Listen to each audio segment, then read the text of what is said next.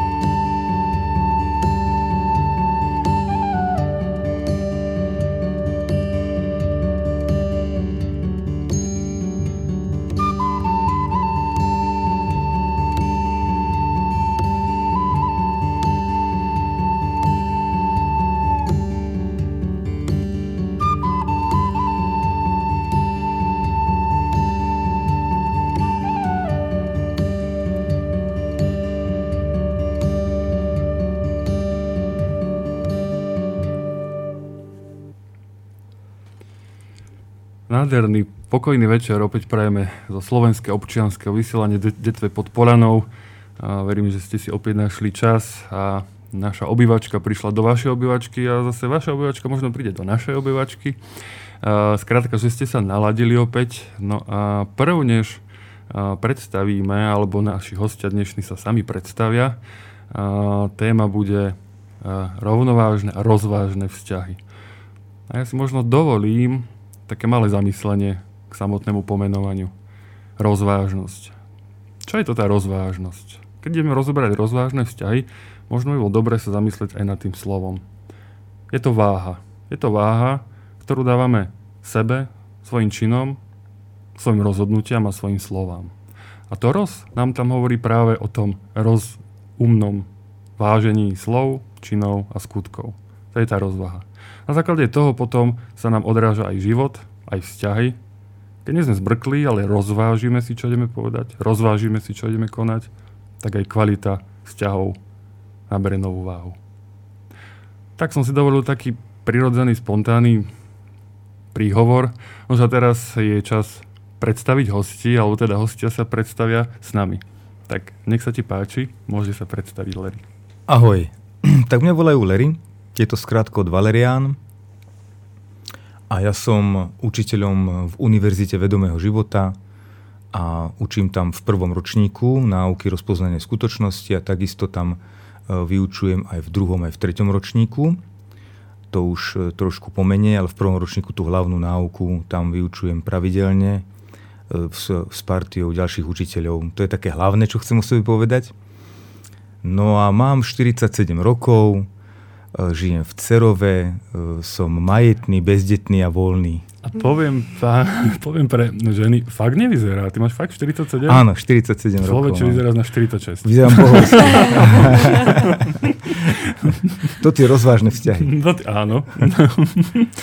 tak, uh, Ivet, povedz ty niečo o sebe. Tak ja ďakujem za pozvanie v prvom prípade, v prvom rade. A uh, moje meno je Iveta Lutišanová. Poviem o sebe, že som tvorivá duša a rada prepájam ľudí rôznych, ktorí, ktorí majú treba niečo si čo povedať alebo odovzdať. A takým spôsobom som sa vlastne dostala aj do spolupráce s Lerim a preto vlastne uh, som aj tu teraz pri tomto rozhovore, aby sme prebrali túto tému, ktorá okrem iného je aj názvom pre odborné dielne, ktoré Larry organizuje, alebo ktoré, ktoré lektoruje a o tom sa teda tiež budeme dnes rozprávať. Ďakujem, Simon, že môžeme tu byť. Ja ďakujem vám, že ste prišli. No a samozrejme, aby sme nevynechali aj tu oproti mne sediacu, ktorá mi bude pomáhať, keď mi dojdú slova. Laura, ahoj. Ahoj, ahojte. Prajem vám krásny dobrý večer. Je mi veľkou cťou opäť byť súčasťou a pomocníčkou Simonovou. Opäť tu sedí Laura Longaverová a verím, že teda budeme mať spoločne veľmi príjemný čas. Dozvieme sa množstvo zaujímavých informácií a vieme, že hlavne aj v tejto dobe tie medziľudské vzťahy sú veľmi dôležité a naozaj tá rozváha je veľmi dôležitá mm, v nich. Takže ja sa veľmi teším, čo nám naši hostia dnes povedia. Ja takisto a teším sa na celú tú, na celú tú debatu obyvačkovú kam prídeme v tejto téme, čo sa dozvieme, čo povieme, uvidíme. A teším sa na to, Larry, čo povieš hlavne ty ako, ako hlavný host v obývačke.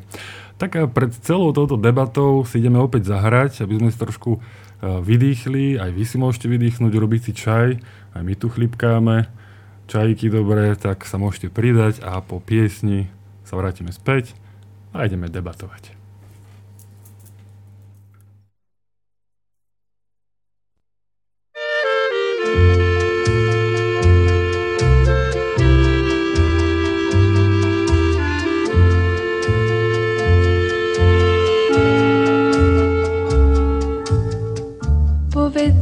Otec, ty predsa všetko vieš a všetko poznáš, to, čo je vôkol nás.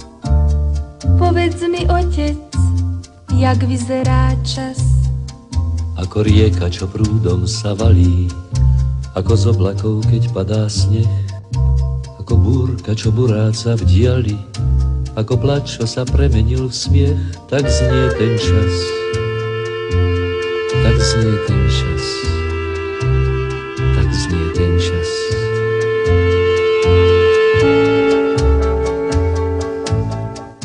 Povedz mi, otec, ty predsa všetko vieš a všetko poznáš, to, čo je vôkol nás. Povedz mi, otec, jak vyzerá čas. Ako chleba, čo mamka ti dáva, ako studnička zrkadlo hviezd, ako slza, čo z očú ti padá, ako domov po návrate siest, tak chutí čas, tak chutí čas, tak chutí čas.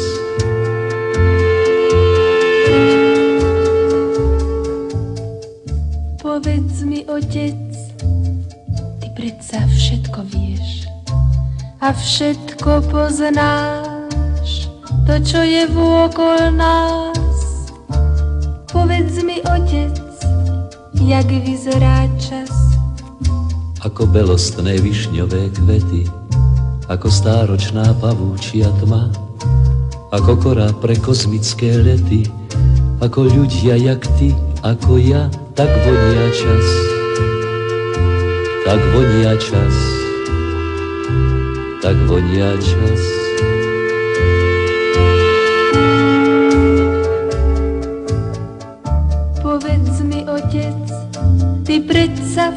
Všetko vieš a všetko poznáš, to, čo je vôkol nás. Povedz mi, otec, jak vyzerá čas. Teraz vieš asi čas ako vonia, ako chutí a tiež ako znie. Svet mladý a šťastný a krásny ho do svojich dlaní vezme a jedna z nich bude tvoja, bude tvoja. Ten deň spoznáš sama jak čas, jak vyzerá. Ten deň spoznáš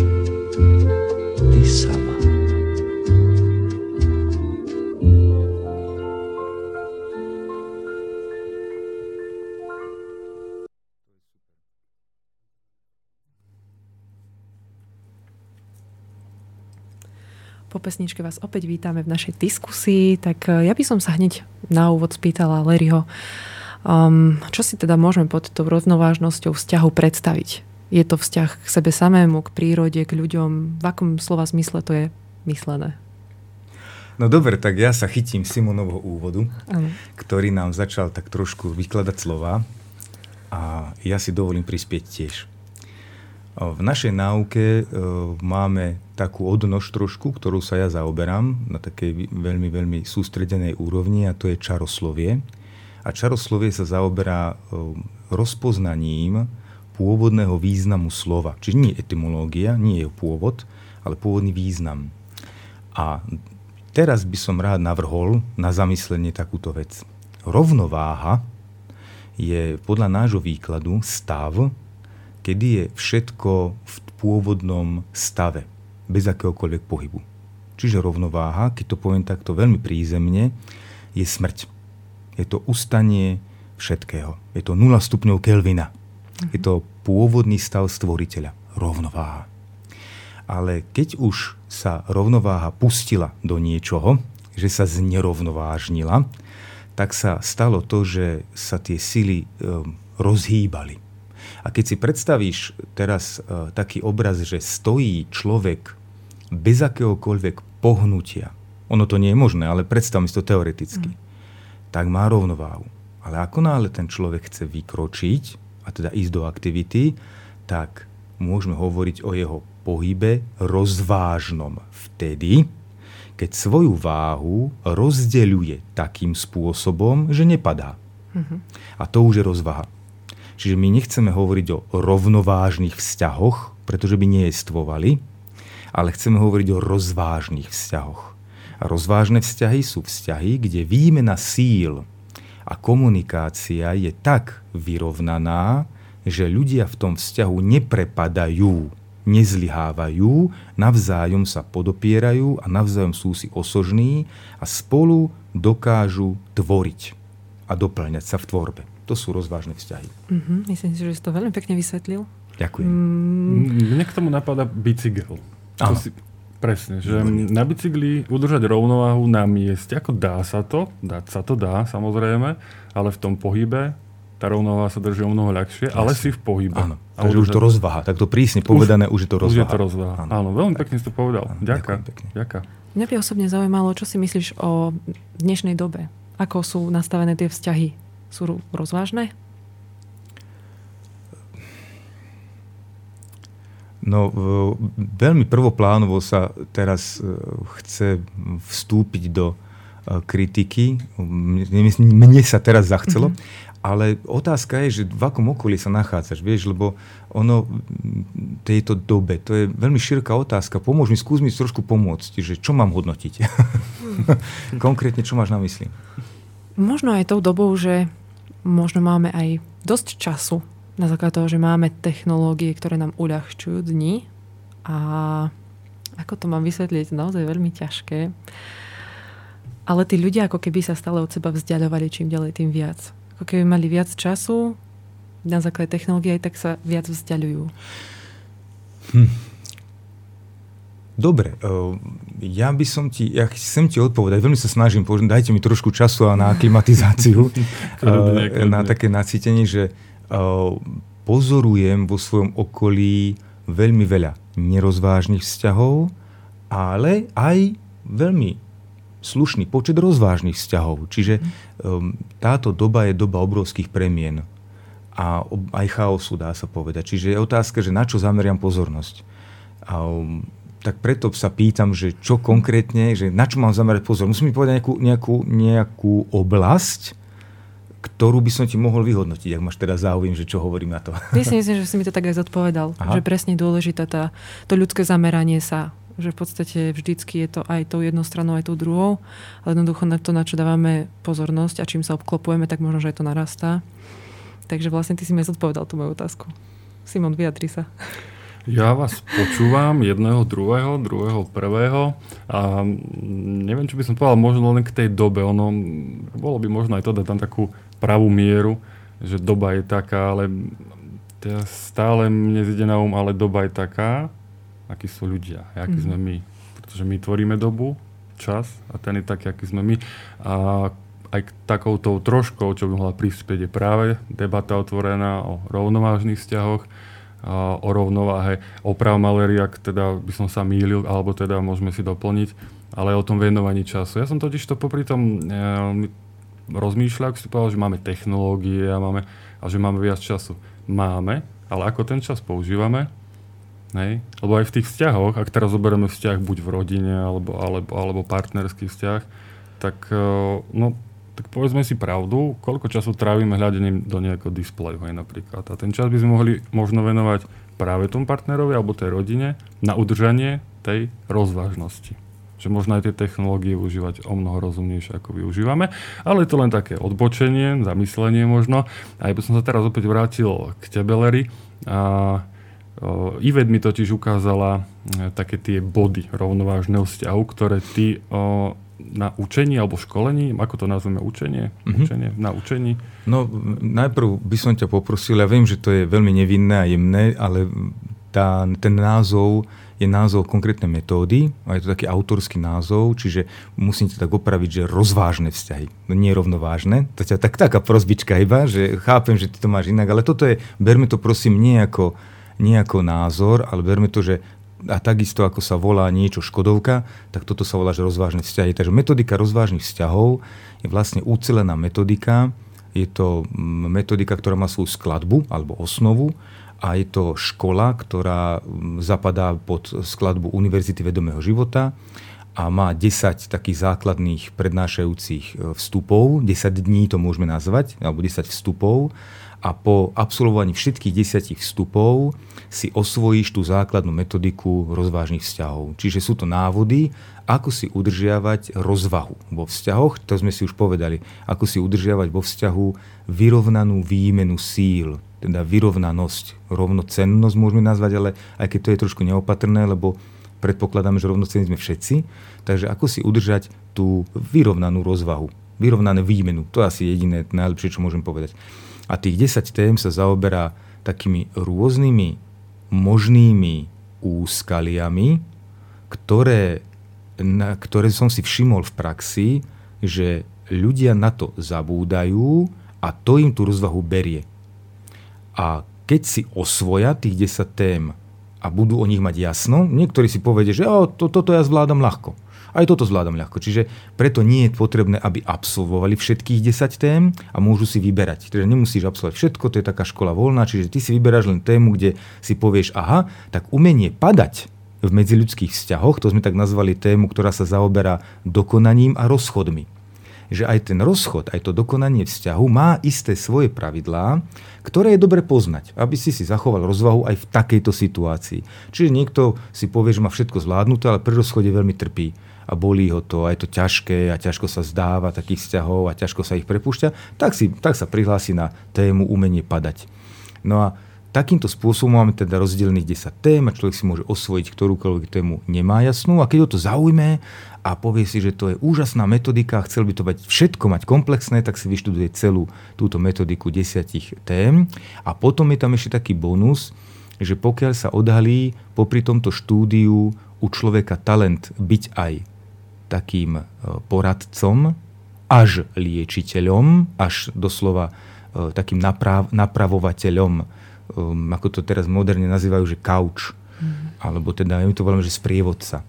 Takže ak sa on rozpozná svoje vlohy sprievodcu, tak dokonca ponúkame potom ďalšie, vyššie štúdium, kde vychovávame už sprievodcov a táto metodika sa nazýva náprava blúdnych duchov, pretože blúdny duchov je zase konkrétna autorský názov pre fenomén, ktorý môže vzniknúť pri vzťahoch a môže spôsobiť dezorientáciu. Takže aj v tejto metodike sa už potom rozvíjajú ľudia, ale to už sa z nich stávajú terapeuti, doslova liečiteľia. Um, ďaká, ja sa teda ospravedlňujem za to, to uklznutie, ale Príjmam. stále tak tá rovnováha, ale musím si to teraz, asi si to napíšem radšej, aby som to už neskomolil. A ja sa spýtam takto, môžeme, je samozrejme, že o, nemám na mysli, aby sme to rozbrali do detailov všetkých tých 10, Áno. ale môžeme ísť 1, 2, 3 aspoň, aspoň zhruba, že by sme predstavili aspoň, aspoň niečo, lebo to bude, toto je asi to, čo aj mm, ľudí zaujíma, že teda keď už o tom hovoríte, to som tak aj niečo povedať, povedzte bližšie. Hej. Že hneď ma to tak vtiahlo, že čo sú tie zvyšných 9? Áno, uh, ja si dúfam, ja si nepamätám inak, lebo uh, určite by som si spomenul, keby som chcel, pretože som toho autorom, ale napríklad teraz robíme dielňu v júli, môžeme povedať, nevadí no, to? Samozrejme. 8, 9, 10, či ako to je? 9, 10. A 9, 10, 11 júl, to je vlastne, my to voláme, že odborné dielne, takže to je konkrétna dielnička, udalosť, ktorá 3 dni sa budeme venovať povahopisu osobnosti. Mm. To je po slovensky v podstate to isté, čo typológia osobnosti. Povahopis osobnosti je veľmi dôležitý a je tých škôl o povahopise osobnosti veľa. Rôzne typológie poznáme. Používajú sa typológie, ktoré sa využívajú v biznise, áno, v práci, v, vo výchove a v deť, u detí, v komunikácii s deťmi a rôzne. A ja som vytvoril povahopis, povahopis osobnosti, ktorý je zameraný na komunikáciu vo vzťahoch dvoch rovno právnych osobností a tento povahopis osobnosti rozdeľuje ľudí na dva základné typy ktoré si delia tzv. štyri polia zodpovednosti. A to je ďalšia téma. Vieš? Takže to je napríklad, povopis osobnosti je pre mňa veľmi krásny, pretože, a to chcem povedať a potom ti už dám priestor, uh, preto je krásna, lebo vnímam tam veľkú uh, súčasne tak trošku revolúcia, ale je to len zdanlivo revolúcia, pretože ja sa vraciam k pôvodnému vnímaniu muža a ženy, ktoré tu bolo ešte pred kresťanstvom, a ktoré tu bolo v časoch, kedy Slovení si žili vo svojej domovskej krajine a muž a žena zastávali pozície veľmi rovnomerne rozdelené, rozvážne. Príchodom kresťanstva nám vzniklo patriarchálny zásah do spoločnosti, kedy vlastne priniesla tá cudzia kultúra, ktorú sme nerozumeli. Ano, my sme nerozumeli, že čo na to vlastne chcú povedať. A vzniklo vlastne akýsi násilný povahopis, kde sa žena postavila do role podľa môjho teraz názvoslovia živelnej, živelná žena to je tá víla, princezna, tá jemná bitvoska, ktorá stojí pri krbe a udržuje oheň, ovešaná deťmi. Ja teraz trošku preháňam, ale to je len tak trošku na, na schvál som že sa pokúsil žart. A muž sa tam dáva do rámcovej polohy, ktorý je rytier, bojovník, lovec a neviem aký silák, ktorý sa stará o ochranu tej rodiny. A toto už ste si všimli, že som povedal, že rámcový typ a živelný typ človeka, ale ten patriarchálny vplyv povedal, že všetko rámcové musí byť chlap a všetko živelné musí byť žena. A toto nám škodí. A ja som si povedal, že ja sa vrátim k tomu pôvodnému a poviem, živelný môže byť aj chlap, a možno aj preto, lebo ja som typický živelný chlap, a rámcová môže byť aj žena. Mm-hmm. A tým pádom ideme ukazovať ľuďom, že je úplne prirodzené, keď žena je v polohe, kedy si trúfa zastávať to, čo doteraz bolo zvyčajné, že zastával muž, a že muž si úplne v pohode môže nárokovať zastávať niečo, čo doteraz zastávala žena. Problém ale vznikol v jednej veci. Keď sa to 800 rokov násilne tvrdí, že muž nemôže robiť to, čo žena naopak, tak zanikajú alebo sú diskreditované vzory to znamená, že živelný muž, keďže mal zastavenú svoj prirodzený prejav živelnosti, tak stratil mužské vzory živelnosti a preto nútene musel, keď chcel sa prejavovať prirodzene, lebo už, už sa dusil ano, v tom prejave rámcovom a chcel byť živelný, tak omylom začal si brať vzor zo ženy. A vznikli zo ženy muži. Ale to je zbytočný omyl, pretože živelný muž sa môže prejavovať prirodzene ako autorita, Ja si myslím, že mám dosť mužskej autority, som pevný v tej svojej mužskosti, ale som živelný typ chlapa a potrebujem aj živelný vzor chlapa, ale nemám ho taký, musel som ho vytvoriť. Ale títo ľudia, ktorí nemali ten vzor na porúdzi, tak sa občas z núdze proste začali podobať na ženu. A opačne to máme tak, že rámcové typy žien zase z núdze, keď nemali po ruke žiadnu ženu, ktorá hrdo o sebe vyhlásila som rámcová žena, alebo vôbec nevedela, čo to znamená, lebo tieto slova som zavedol ja. Takže som iná žena ako zvyčajná. Tak tieto ženy prirodzene z núdze začali pokukávať po mužoch a napodobňovať ich. A tak vznikli tie mužatky. A tiež škaredé niečo. Tiež, tiež z toho nemáme dobrý pocit, že v politike to vidíme často, že prichádza žena v kostýme, v kravate a pomalinky ešte, ja neviem, čo tam, ako sa, ako sa podobá na toho muža. Viete, taká, tá, taká hranatá, úzke pery, zamračená, nasraná žena. V Nemecku je V Nemecku jedna. napríklad je jedna. Ale to je, vieš, je, je, veľmi ma to bolí, lebo ja nemám dôvod ju napádať. Ona z núdze vlastne nemala inú možnosť, lebo rámcová žena skutočne usúdila, že asi bude pre mňa najjednoduchšie, keď budem napodobňovať chlapa. A to je ten omyl, a tento omyl chcem vlastne už konečne vymazať, rozpustiť a ponúknuť povahopis osobnosti, kde ľudí budem učiť, že čo je to živelný muž, ako sa prejavuje, čo je to rámcová žena, ako sa prejavuje. A preto to pokladám za najsilnejšiu tému, ktorú teraz v júli vlastne budeme ľuďom ukazovať takou spoločenskou hrou. Im dokonca chceme priviesť zážitok, kde sa sami rozpoznajú, že kurník šopa, veď ja som rámcová žena. a toto chceme priniesť ako spoločenskou hrou, čo budeme celé do obeda venovať a potom budeme vyhodnocovať, že ako sa správali počas tej hry a budeme dávať tipy. Presne ako ty si ma zaujal tým, že nechceš nič robiť násilne, lebo ja som mal tiež takú, taký dopyt, že urob Larry test. Áno, písomný. A to sa mi nepáči, lebo keď dáte test, človek ho vyplní a potom na konci testu poviete, ty si rámcová žena. A to sa mi nepáči. Mm. Takže mne sa radšej páči, že poď sa hrať a poď rozpoznávať cestu najľahšieho odporu, ktorý ti ukáže, že ja sa fakt cítim dobre v tomto, v tejto činnosti. Teraz sa cítim dobre, že zodpovedám za toto. A tuto viem krásne, prirodzene pôsobiť. A čo to znamená, Larry? No to znamená, že si rámcová. Jej, ďakujem. Áno, mm-hmm. že takto chcem k tomu dospieť. A toto je veľmi silná téma. A od nej sa už potom odvíjajú ostatné. Áno, áno. Aj z toho, ako si o nej teraz povedal, tak uh, žiješ tým zjavne. Áno. Uh, je to cítiť. Môžeme kľudne sa k tomu vrátiť, povedať viac. Nezabudneme ale teda aj na tých, aspoň zhruba tých, tých 10, ak to nazval 10, to si potom áno, pripomenieš mm-hmm. presne tak, pretože občas si musíme pripomenúť, pamäť není všemocná, nič, takže tak. Takže sa k tomu vrátime. A teraz sme dosť veľa popovedali, tak sa asi ideme zahrať. A môžete si počuť aj takú krásnu znelku a v nej počuť aj Laurin hlas, ktorá, ktorá teraz zaznie.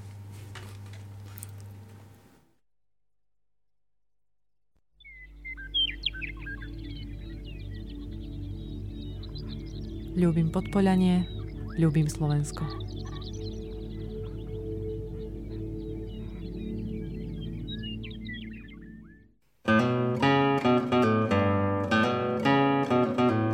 Ja pamätám si časy, keď letá trochu viacej hriali. Ja pamätám si čas, keď sme sa trochu viacej milovali. Ja pamätám, keď doma osievali sme múku, keď sme boli všetci spolu, ani na Facebooku. Ja pamätám si na deň, keď som kráčal z vojny domov, zo šťamických vrchov krásou zasnežených stromov. Samopal odovzdal som a cesty do zvolená zaviaté. Ja pamätám tie roky krásne, 90. Ja pamätám, keď bolo jedno, že koho si volil, keď priateľa si stretol, tak aj tak na pivo ste boli. Ja pamätám tú dobu, cesty boli viacej tiché. Keď blázni boli v blázinci a nie v politike.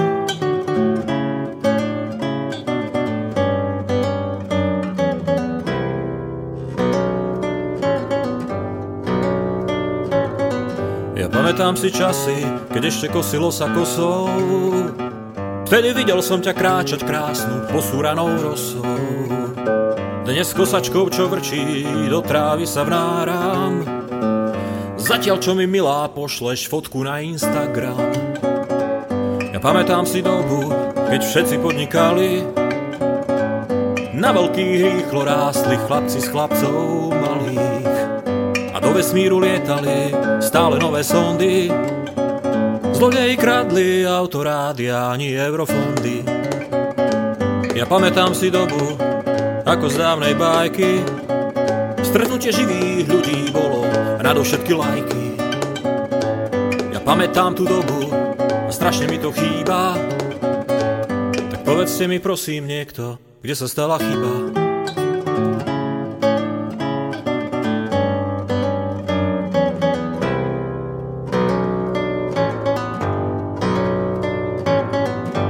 Pamätám si dobu, keď sme boli všetci iní.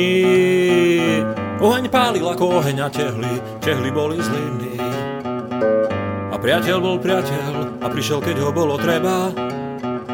Dnes ani nelajkne ti status a myslí len na seba. Ja pamätám si presne na deň, kedy som ťa stretol. Bola krásna zima jar a potom prišlo leto. Zima nás mrazila a v lete lúče slnka hriali. Svet nám bol ukradnutý, keď sme sa milovali. Ja pamätám si dobu, keď kapely živo hráli. Buď si vedel hrať, alebo sa ti všetci smiali. A jahody boli červené a sladké boli dyne. A pri stole sedeli ľudia a v chlieve boli svine.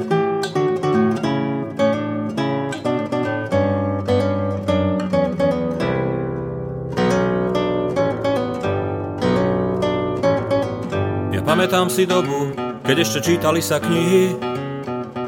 Mama hľadala v burde tie najnovšie strihy. A keď bol koncert, doma zostalo nás málo. A naživo sa žilo, a naživo sa hrálo. Chcem cítiť chuť malín, a nech sila je za sila. Kašlem na všetky siete, chcem naživo byť s tebou, moja milá. Iba naživo sa žije, a všetko ostatné je mája. Všetky vaše lajky sú mŕtve, choďte s tým do hája. Dnes žijeme na playback a všetko je nám opredané. Život zo všetkého mizne a ešte za to platíš dane. A kdeže je svet živých, ktorý mi strašne chýba, tak povedzte mi prosím niekto, kde sa stala chyba. Tak a po veľmi peknej piesni, piesni od Sveťa Hamaliara, nášho detvanca, pozdravujeme. Sme tu obec obyvačky a, a bavíme sa s Lerím, bavíme sa s Laurou, s Ivetou, aj keď babi zatiaľ, teda Ivetka je tak čikšia, ale ona sa určite rozhovorí. Mm-hmm. No a, a teraz Larry vysvetľoval rámcovú, rámcový a živelný a mne tak prišlo také, také prirovnanie alebo príklad, ak to tak môžem nazvať. Tá rovnováha, alebo, alebo Rozvaha. Rozvaha, rozvaha, rovnováha tých síl medzi ženou a mužom. Um, boli sme učení, že niekto má takú úlohu, ten takú, ten je viac, ten je menej, ale toto absolútne nie je pravda, pretože uh, môžem sa mýliť, ale môj pohľad je uh, taký, že ak si predstavíme krp a oheň v ňom a teplo, tak to je žena. Keď si predstavíme dom, múry a strechu, to je muž a teraz tá rovnováž- rovnovážnosť je v tom, že ak máme iba dom bez krbu a bez ohňa, tak je tmavý, studený a vlhký, je, stojí za prd, poviem to takto. A ak máme iba krb bez domu, tak oheň uhasne a v podstate je taký, nemá to nejaký zmysel. Ale keď sa to spojí, tak je to krásny, vyhriatý domov a to je tá, z môjho pohľadu, tá rovnováha, tá súhra a spoluhra a, a rovnovážnosť, čo týka muž a žena.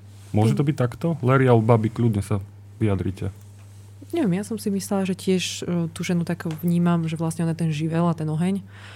A ten muž je ten rámec a, a to vlastne to okolo.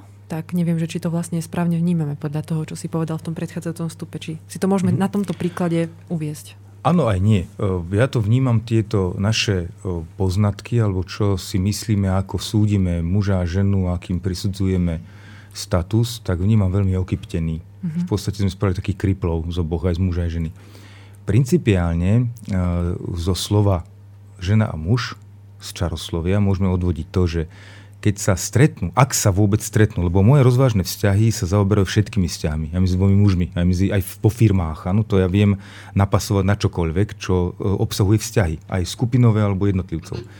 Ale principiálne, keď sa stretne muž so ženou a zase, ak sa rozhodnú mať rodinu, teda potomstvo, tak tam principiálne žena má od, odtiaľ to slovo žena odživený, presne ako si povedal, je to vyživujúci prvok. Vyživujúci prvok, ale len v oblasti uh, rozmnožovania. že v téme rozmnožovania je žena vyživujúci prvok, je to živená. A muž je vlastne hraničný prvok a je to, aj preto sa volá muž, lebo je to od toho, čo sa môže. Čiže muž určuje, čo sa môže tým, že chráni a tým aj zadáva hranice. Čiže podľa toho, akú on má silu a čo dokáže spravovať, aké hranice, všimni si to ra, spravuje hranice, je to rámec pre tú rodinu a tým pádom v podstate tým zadáva, čo sa môže. Nepredstavujme si to, že direktívne teraz máš nad sebou šéfa a on ti bude rozkazovať, čo máš robiť. Ale čo sa môže, to je vlastne podobne si to predstav si to ako priestor, v ktorom sa nachádzaš ako žena. Teda ten muž by ti mal zadávať priestor, kde si chránená. Mm-hmm. A žena zase vyživuje. Ale tým pádom tiež ona určuje, čo má zmysel, pretože vyživuje. A keď nevyživí, tak to zomiera. Keď vyživí, tak to žije. Takže vlastne takýmto spôsobom oni veľmi rovnomerne si dvomi silami, rámcujúcou a živelnou, vytvárajú homogénny celok ale len v oblasti rodinného rozmnožovania. Uh-huh. Ale popri rozmnožovaní predsa rodina má veľa iných funkcií. Preto aj napriek tomu, že máš v názve ženy živena, môžeš vykonávať rámcujúcu úlohu. Uh-huh. v iných oblastiach. A to si treba preto rozložiť, že netreba sa toho báť. Čiže aj živena môže byť rámcová a aj muž môže byť živelný. Uh-huh. Ano, to je dôležité. Tu zbavujeme tej kategorizácie asi, že jeden robí to a to. Čiže v tomto ponímaní môže byť aj muž tým krbom? Toto by mi vadilo, keby sme kategorizovali, mm-hmm. že mhm. muž nemôže byť krbom napríklad a musí chrániť hranice. Mm-hmm. Ano, on principiálne, to máte, to máte tematicky, že nikto neočakáva, že pri milovaní, alebo pri, ako to povedať slušne, že keď sa robí dieťatko, no pri plodení. Mm-hmm. Pri plodení muž nemôže robiť úlohu ženy. Proste je obmedzený fyzicky. Takže tam je jasné, že nikto nebude očakávať od muža, aby bol tým vyživujúcim prvkom dieťaťa. Takže toto je téma, kde je jasne stanovené, že žena je živená a muž je rámec, ktorý zadáva informácie a hranicu tomu dieťaťu a žena vyživuje ten plod a muž zadáva tú chýbajúcu kôpku informácií, aby zadal tie vlohy, aby doplnil teda informácie tomu dieťatku, že podľa akých vloh sa bude vyvíjať ten plod. A je to vybavené. To je jedna téma, koniec. Povinnosť muža byť rámec, týmto končí. Uh-huh. A potom od tej doby, alebo keď sa stretne muž so ženou, kde neprichádza k rozmnožovaniu, inak to je kurdišopa ako chovná stanica, ale kde, kde neprichádza teda k plodeniu, tak vlastne úplne v pohode si môžu žiť tak, že žena je rámcujúci prvok a muž je e, živelný prvok a vôbec to nikomu nevadí. Mm-hmm. Iba v oblasti dieťatka. A ty si spomínal, že no? teda nadvezuješ na tú slovanskú, na slovanský spôsob života. Čiže takto to bolo kedysi. Áno. Mm-hmm. Vieme to uviezť na nejakých príkladoch, ako to fungovalo napríklad? Áno, e, a veľmi takých zlatých. E, najprv poviem tie príklady milé a zlaté podľa filmu. Pán Kukučín napísal, sa mi zdá, Rysavá jalovica. Trošku si pamätám ten film, inak ja som to nečítal, tak to som lajdák. A v tom filme bol pán Kroner, ktorý bol taký e, lajdáčik, že chodil a strašne mm, sa zaujímal o veľa vecí a hlavne o, to, o tú krčmičku a dostal úlohu od svojej ženy a samozrejme, že ho nesplnil a vždy zlyhal, že? Stratil jalovicu a neviem čo. A vlastne tento, e, keď si spomenieme na ten príbeh, tak tam mal nad sebou takú sekeru ženskú. Gazdinu, ktorá spravovala majetok, ktorá vlastne zadávala hranice tomu chlapovi. A pán Kroner tam vlastne hral presne ten typ živelného muža a tá žena bola presne ten typ rámcovej ženy. A v tom, škoda, že ten príbeh nepoznáme, alebo možno nepoznáme viacerí poslucháči, tak e, ja poviem možno, čo poznajú poslucháči viac, tak typický uh, rámcový rámcová žena, a počkajte, možno tiež nie, Austrália film, to je zase americký. Nepoznáte? Ja nepoznám osobne. Jej, tak to je škoda, pozrite si. Tak tam, no, tak nič. Poďme prečo z týchto príkladov. Myslím si, že taký stereotyp rámcovej ženy je žena, ktorá je sekera. Mhm.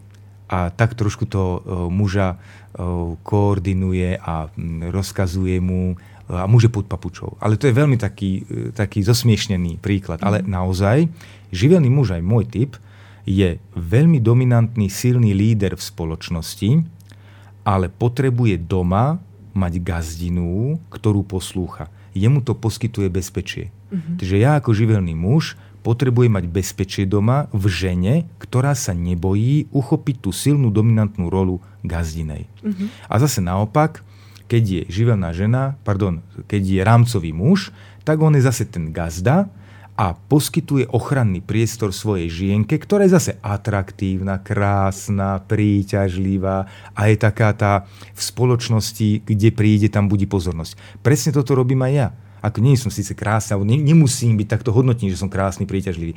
A preto je tam ten mužský vzor úplne iný ako ženský. Čiže nemôžem od seba chcieť, aby som ja bol teda ten pekne obliekajúci sa vyfintených panáčik. To nie je ono. Ale som atraktívny. To znamená, že budím pozornosť. Mhm. Častokrát som stredobod pozornosti. Že keď prídem ja do spoločnosti, tak naozaj si to všimnú ľudia. Nie som tá šedá myška. Nie som človek, ktorý by sa dokonca, aj keď chce, tak ja sa nemôžem postaviť do kúta. Splňaš proste tie prvky. Áno, áno, je to typický živelný muž, mm-hmm. ktorý v spoločnosti je líder, je to, je to ved, vedúci, ale doma je vedený. Mm-hmm. A naopak, to máme tak, že zase ten rámcový muž je tichučký, on, on pomerne nenápadný v spoločnosti, ale doma ho nesmiete nasrať. Doma je generál. Áno, mm-hmm. tak on je doma, on má jasno, on je gazda. Ja osobne ťa teraz lepšie chápem, mm-hmm. uh, neviem ako ostatní.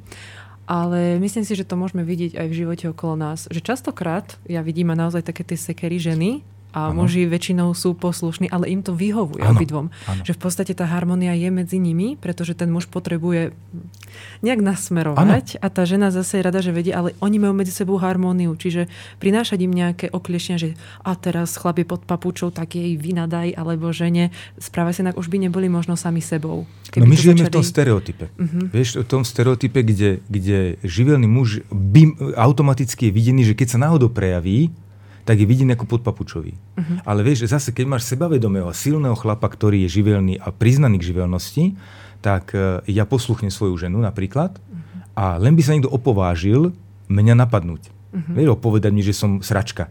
Vieš, tak to by, to, by, to, by ne, to by nedal, pretože zase ja v spoločnosti sa viem obhájiť. Uh-huh. Ako so mnou sa nedá narábať ako s nejakým sračkárom. Takže ja nie som tá sračka, ale ja si viem obhájiť natoľko silná osobnosť som, že si viem obhájiť aj to poslúchanie svojej ženy. Uh-huh. A to je tá správna osobnosť, že je uprataný, jasný, vymedzený a vie, čo kde vedie a vie, kde je vedený a vyhovuje mu to, tak si to vie aj obhájiť, samozrejme. Ano. A zase naopak, prepáč, a prepáč, dávam ti slovo. Ja mám, ja mám k tomu takú otázku, ty si pomenoval také ako keby už vyhranené tie o, osobnosti ale že či existuje ešte nejaký taký mix medzi tým, že kedy, kedy to nie je tak vyhranené, že ten muž je úplne živelný alebo je úplne rámcový a takisto aj žena, či existujú tam nejaké odtiene. Mm. Typologicky neexistujú odtiene. Mm. Je to jednoznačne, už sa rodíme s touto vyhranenosťou, ale pozor, uh, zase to berete ako, ako takú akrobáciu, že ja keď sa rodím vyhranený živelný, tak čím viac som sám, tak tým, som ne, tým sa správam menej určito. Lebo musím sa postarať o všetky tie štyri polia zodpovednosti. To je trošku iná téma, ale teraz sme si povedali o dvoch. Áno, že spoločnosť, okolie a domov. A keď som sám a žijem sám, tak ja musím si plniť aj tú rámcovú polohu domova. Áno, ja som sám na seba odkázaný. A čím menej mám prepojenie na ženu, tej opačnej polarity, tak tým viac samozrejme som, tým menej som rozpoznateľný, tým menej som aj vyhranený. A čím viac sa ku mne pri, e, pridá žena, ktorá je zase opačnej polarity a čím hutnejšie sa spojíme, tak tým ja sa môžem vzdať toho vedenia domova a potom som vyhranenejší, živelný a mám, úplne som v pohode s tým, naopak vyhovuje mi to. Lebo tie štyri polia zodpovednosti si berte, že, že to sú štyri polia, za ktoré musí človek zodpovedať sám, keď je sám. A to je únavné. Mm-hmm. Mne vyhovuje, keď dve pustím. Jasné. A to je super. Takže teraz o tých dvoch sme si povedali, okolnosti a domov. A ja si úplne kľudne pustím, spravuj môj domov, láska moja. A ja budem vychýrený líder a veľký muž, ktorého bude poznať celý svet. A nikto si ani nepomyslí, že by som bol nejaký podriadený. Pretože žena zase nepotrebuje svoju, to, to vedenie presakovať do okolností. Čiže ona je vlastne v spoločnosti šedá myška, ktorá pozo mňa chodí, ne, nebudí pozornosť, zrazu len príde kávička, vtedy, keď potrebujem, a len taká zdravá, aká sa mne hodí. Zrazu pri mne pristane papanica a ja nerozporujem, či chcem niečo iné. Ja poslúcham ženičko a spápam to, čo mi dá. A on nikto si ani nevšimne, že nejaká žena vlastne tam ovláda celé moje zdravie, telesno, všetko má v správe. Ona spravuje mňa, moje te, moju telesnú úroveň. A je to úplne kľudne odovzdávam. Mm-hmm. Ale v spoločnosti to nevidí. Ona je nenápadná. A toto môže platiť o rámcovom mužovi. On nemusí byť mačo. On naopak mačo nie je. Mačo som ja. A ten rámcový muž je nenápadný, pokojný, on nepotrebuje sa prejavovať v spoločnosti, preto lebo doma má jasno. Je král svojho hradu a tomu nikto nemôže zobrať. Uh-huh. Za mňa veľmi pekne vysvetlené. Už tomu rozumiem. Uh-huh. A ešte vám pridám, aby sme si to zjednodušili, lebo a možno to budeme rozoberať viac. Uh, predstavte si to podľa prírody, že živelná žena sa správa ako voda, rámcový muž ako zem. On jej spraví korito a voda v korite tečie presne podľa toho korita len v prípade, že to korito dokáže prijať všetku tú vodu a pripraviť jej pohodlnú cestu, ktorej tá, tej vode, ktorá tej vode nevadí. Predstavte si, že máte menšie korito ako je vody. Čo sa stane? Voda sa vyleje a ide do depresie. No, že ne v depresii, pretože má malé korito. Chlapie nedokáže dať hranice, ktoré ona potrebuje. Vylieva sa do močariska. Áno, stáva sa z nej močiar, hnusný, hníjúci. To sú, to sú, ja môžem povedať konkrétne prípady zo života, ale zatiaľ len takto ako obrazne. Predstavte si, že tam dáte uh, korito ako skalu a zabránite jej niečo. Čo urobí voda? Sice trvá to dlho, obíde to najprv, ale vymýva to, vymýva to. Možno to dlhšie trvá, ale nakoniec poľaví aj tá skala. Čiže ten, ten šikovný rámcový muž musí pripravovať také pravidlá toho gazdovstva, ktoré že nevyhovujú.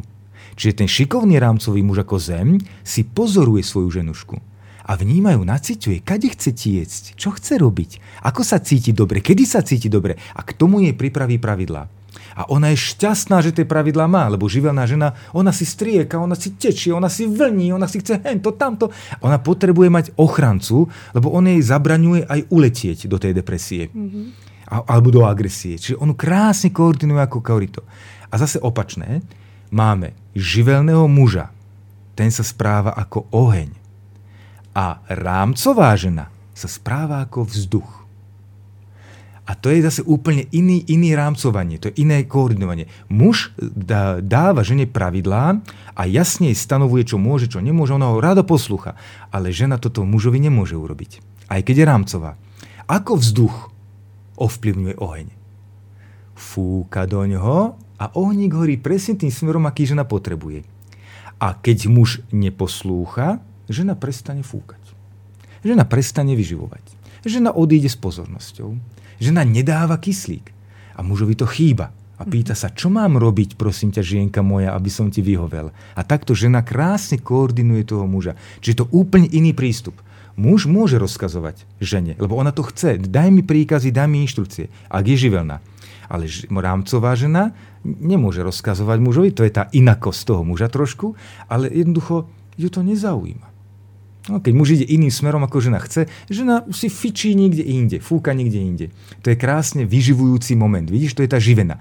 Že vyživujúca, rámcovo, vyživujúca rámcovosť sa prejavuje tak, že fúkam, dám viac kyslíku, oheň sa rozhorí. A uberem kyslík v peci, zavrem dvierka, oheň začne iba tlieť. A čaká na to, kým sa mu dá kyslík a zrazu je tichučký. A potom ešte krásny fenomén, ktorý mám rád. Keď žena chce chrániť svojho muža, stane sa z nej tornádo. To je vír. To znamená, že ona okolo toho muža vytvorí kruh obrovskej búrlivej, búrlivej energie. Muž nemá tušenia, že sa niečo deje, pretože on je v oku tornáda. On má svoju ženku pokojnú, kľudnú, ale opováži sa niekto vstúpiť do toho oka tak narazí na obrovskú silu tej ženy, ktorá nedovolí preniknúť k mužovi nikomu, koho ona neodsúhlasí. A to je tá krásna súra, že takisto ako muž rámcovi chráni svoju ženu tými pravidlami, tým naozaj tým mužským princípom, tak žena chráni vášňou. Ona, e, to ja som to videl v realite, že e, to bol taký milý, milý e, zážitok, kedy pokukovala žena cudzia po mužovi a on ale, viete, živelný muž, ktorý je verný svojej žene, on, on si to nevšíma, on to nevníma. Ale všímať si to má práve tá rámcujúca žena, že mám tu záškodničku a muž nemal ani tušenia, čo sa odohralo, ale proste zrazu tá žena už nebola v miestnosti. zrazu tá žena už nepokukávala a on netušil prečo. Ale my už len môžeme sa dohadovať, čo sa odohralo medzi tými dvomi. Čiže rám, tá rámcujúca žena dokáže vytvoriť to vášnivé prostredie svojou vášňou, svojou, naozaj svojou silou tých pocitových úrovní, dokáže vytvoriť prostredie, kedy dá jasne najavo, toto je môj muž. Hotovo. Stačilo. Toto je môj muž. Myslím si, že si to veľmi pekne vysvetlil. A možno, že takým kľúčom k tomu, aby lebo tie vzťahy sú veľmi komplikované a dejú sa rôzne konflikty medzi ľuďmi a tak, že možno takým kľúčom je rozpoznať práve, že do ktorej tej typológie patrím. Pretože ako náhle oni sa stotožnia s tou svojou rolou, mm-hmm. tak potom tam prestane fungovať nejaké ego. A povedal si krásne slovo, ja si myslím oddanosť. Ano. Oddanosť tej role, oddanosť možno... Ja seba vnímam ako živelnú mm-hmm. ženu mm-hmm. a toho svojho muža vnímam, že on je práve ten rámcový. A mm-hmm. presne to na nás vidím, pretože tým, že vyrastala som možno v neoplnej uh, rodine, tak som mala možno iný vzor Čiže tá moja matka ako keby zastávala, neviem si to presne, možno to bude otázka na teba, že mi dávala taký iný vzor a ja som si myslela, že ja som tá rámcová. Mm-hmm. Že mhm. ja chcem chrániť, ja chcem udávať ten smer a mm-hmm. potom sme narážali.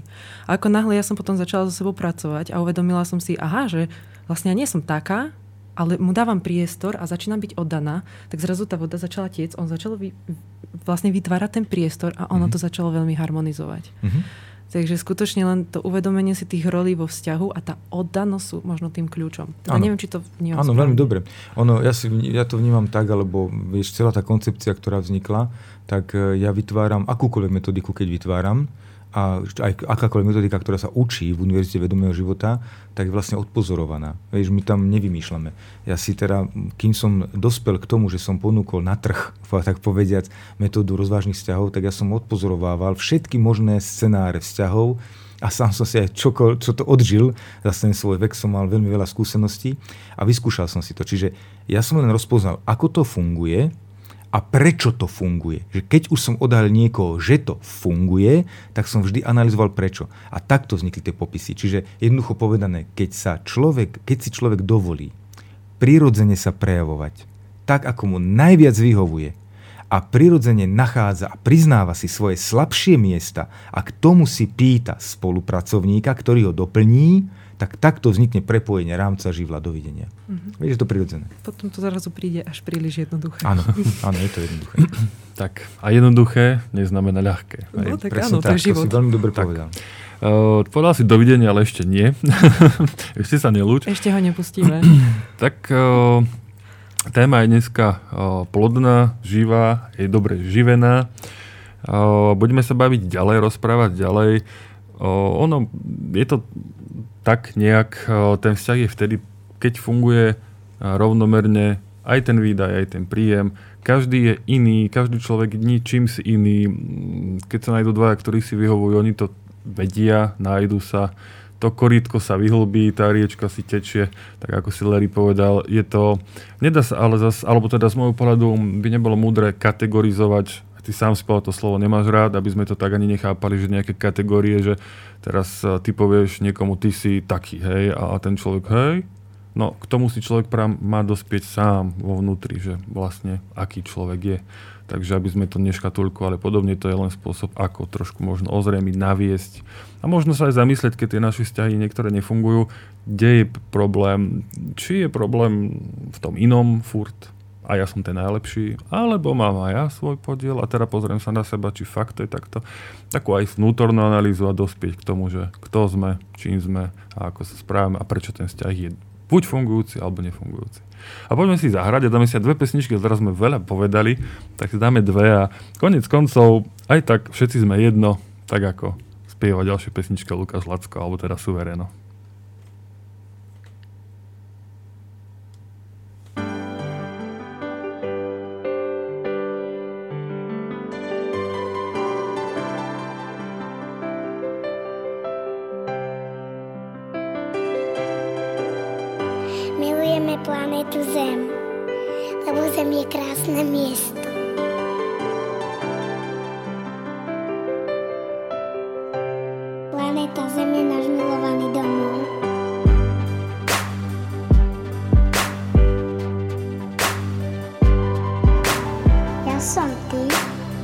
Si ja, všetci sme jedno. Sme jedno telo, jeden duch, pijeme jednu vodu, dýchame jeden vzduch. Ako hore, tak je aj dole, celý vesmír nosíme si v hlave.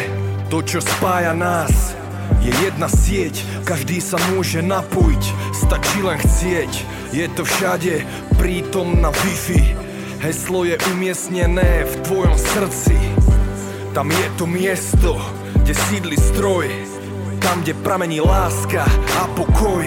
To je ten stred bytia, tak jak zem má rovník Tam v našich srdciach sme si všetci rovní. Držím s tebou bratu, lebo ja som ty.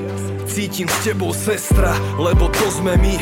Ťaháme za jeden povraz celú väčnosť Aj keď sa to nezdá, všetci sme jedno Planéta Zem je krásne miesto. Ja dávno viem, že všetci sme jedno.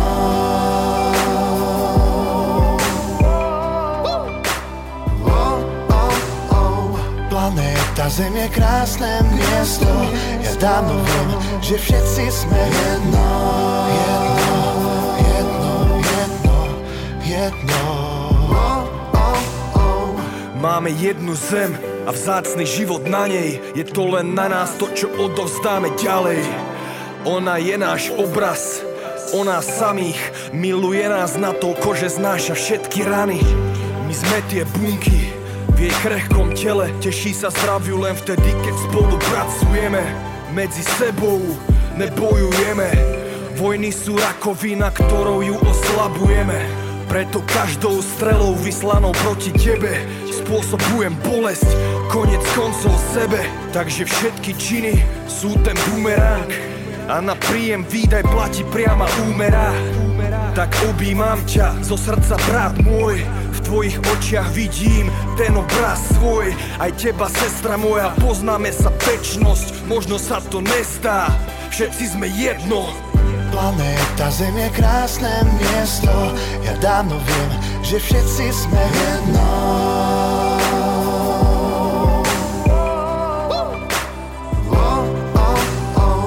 Planéta Zem je krásne miesto.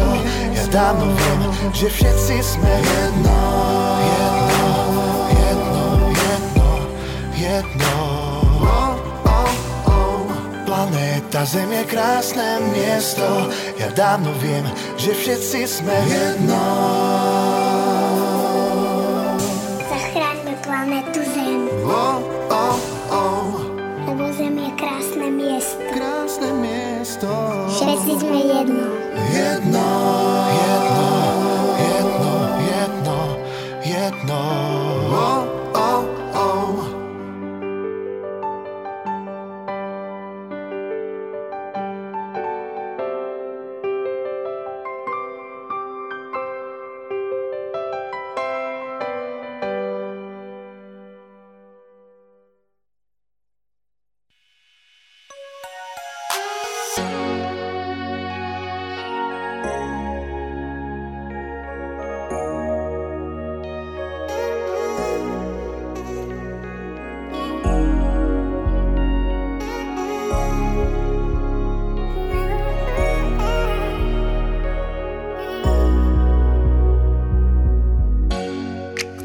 тебя провожает, кто сжимает ладони Когда в небе сияют звезды Кто признается тебе в любви И кто теперь еще знает Что у губ твоих лунный вкус А мои песни еще страдают И ты помнишь их наизусть.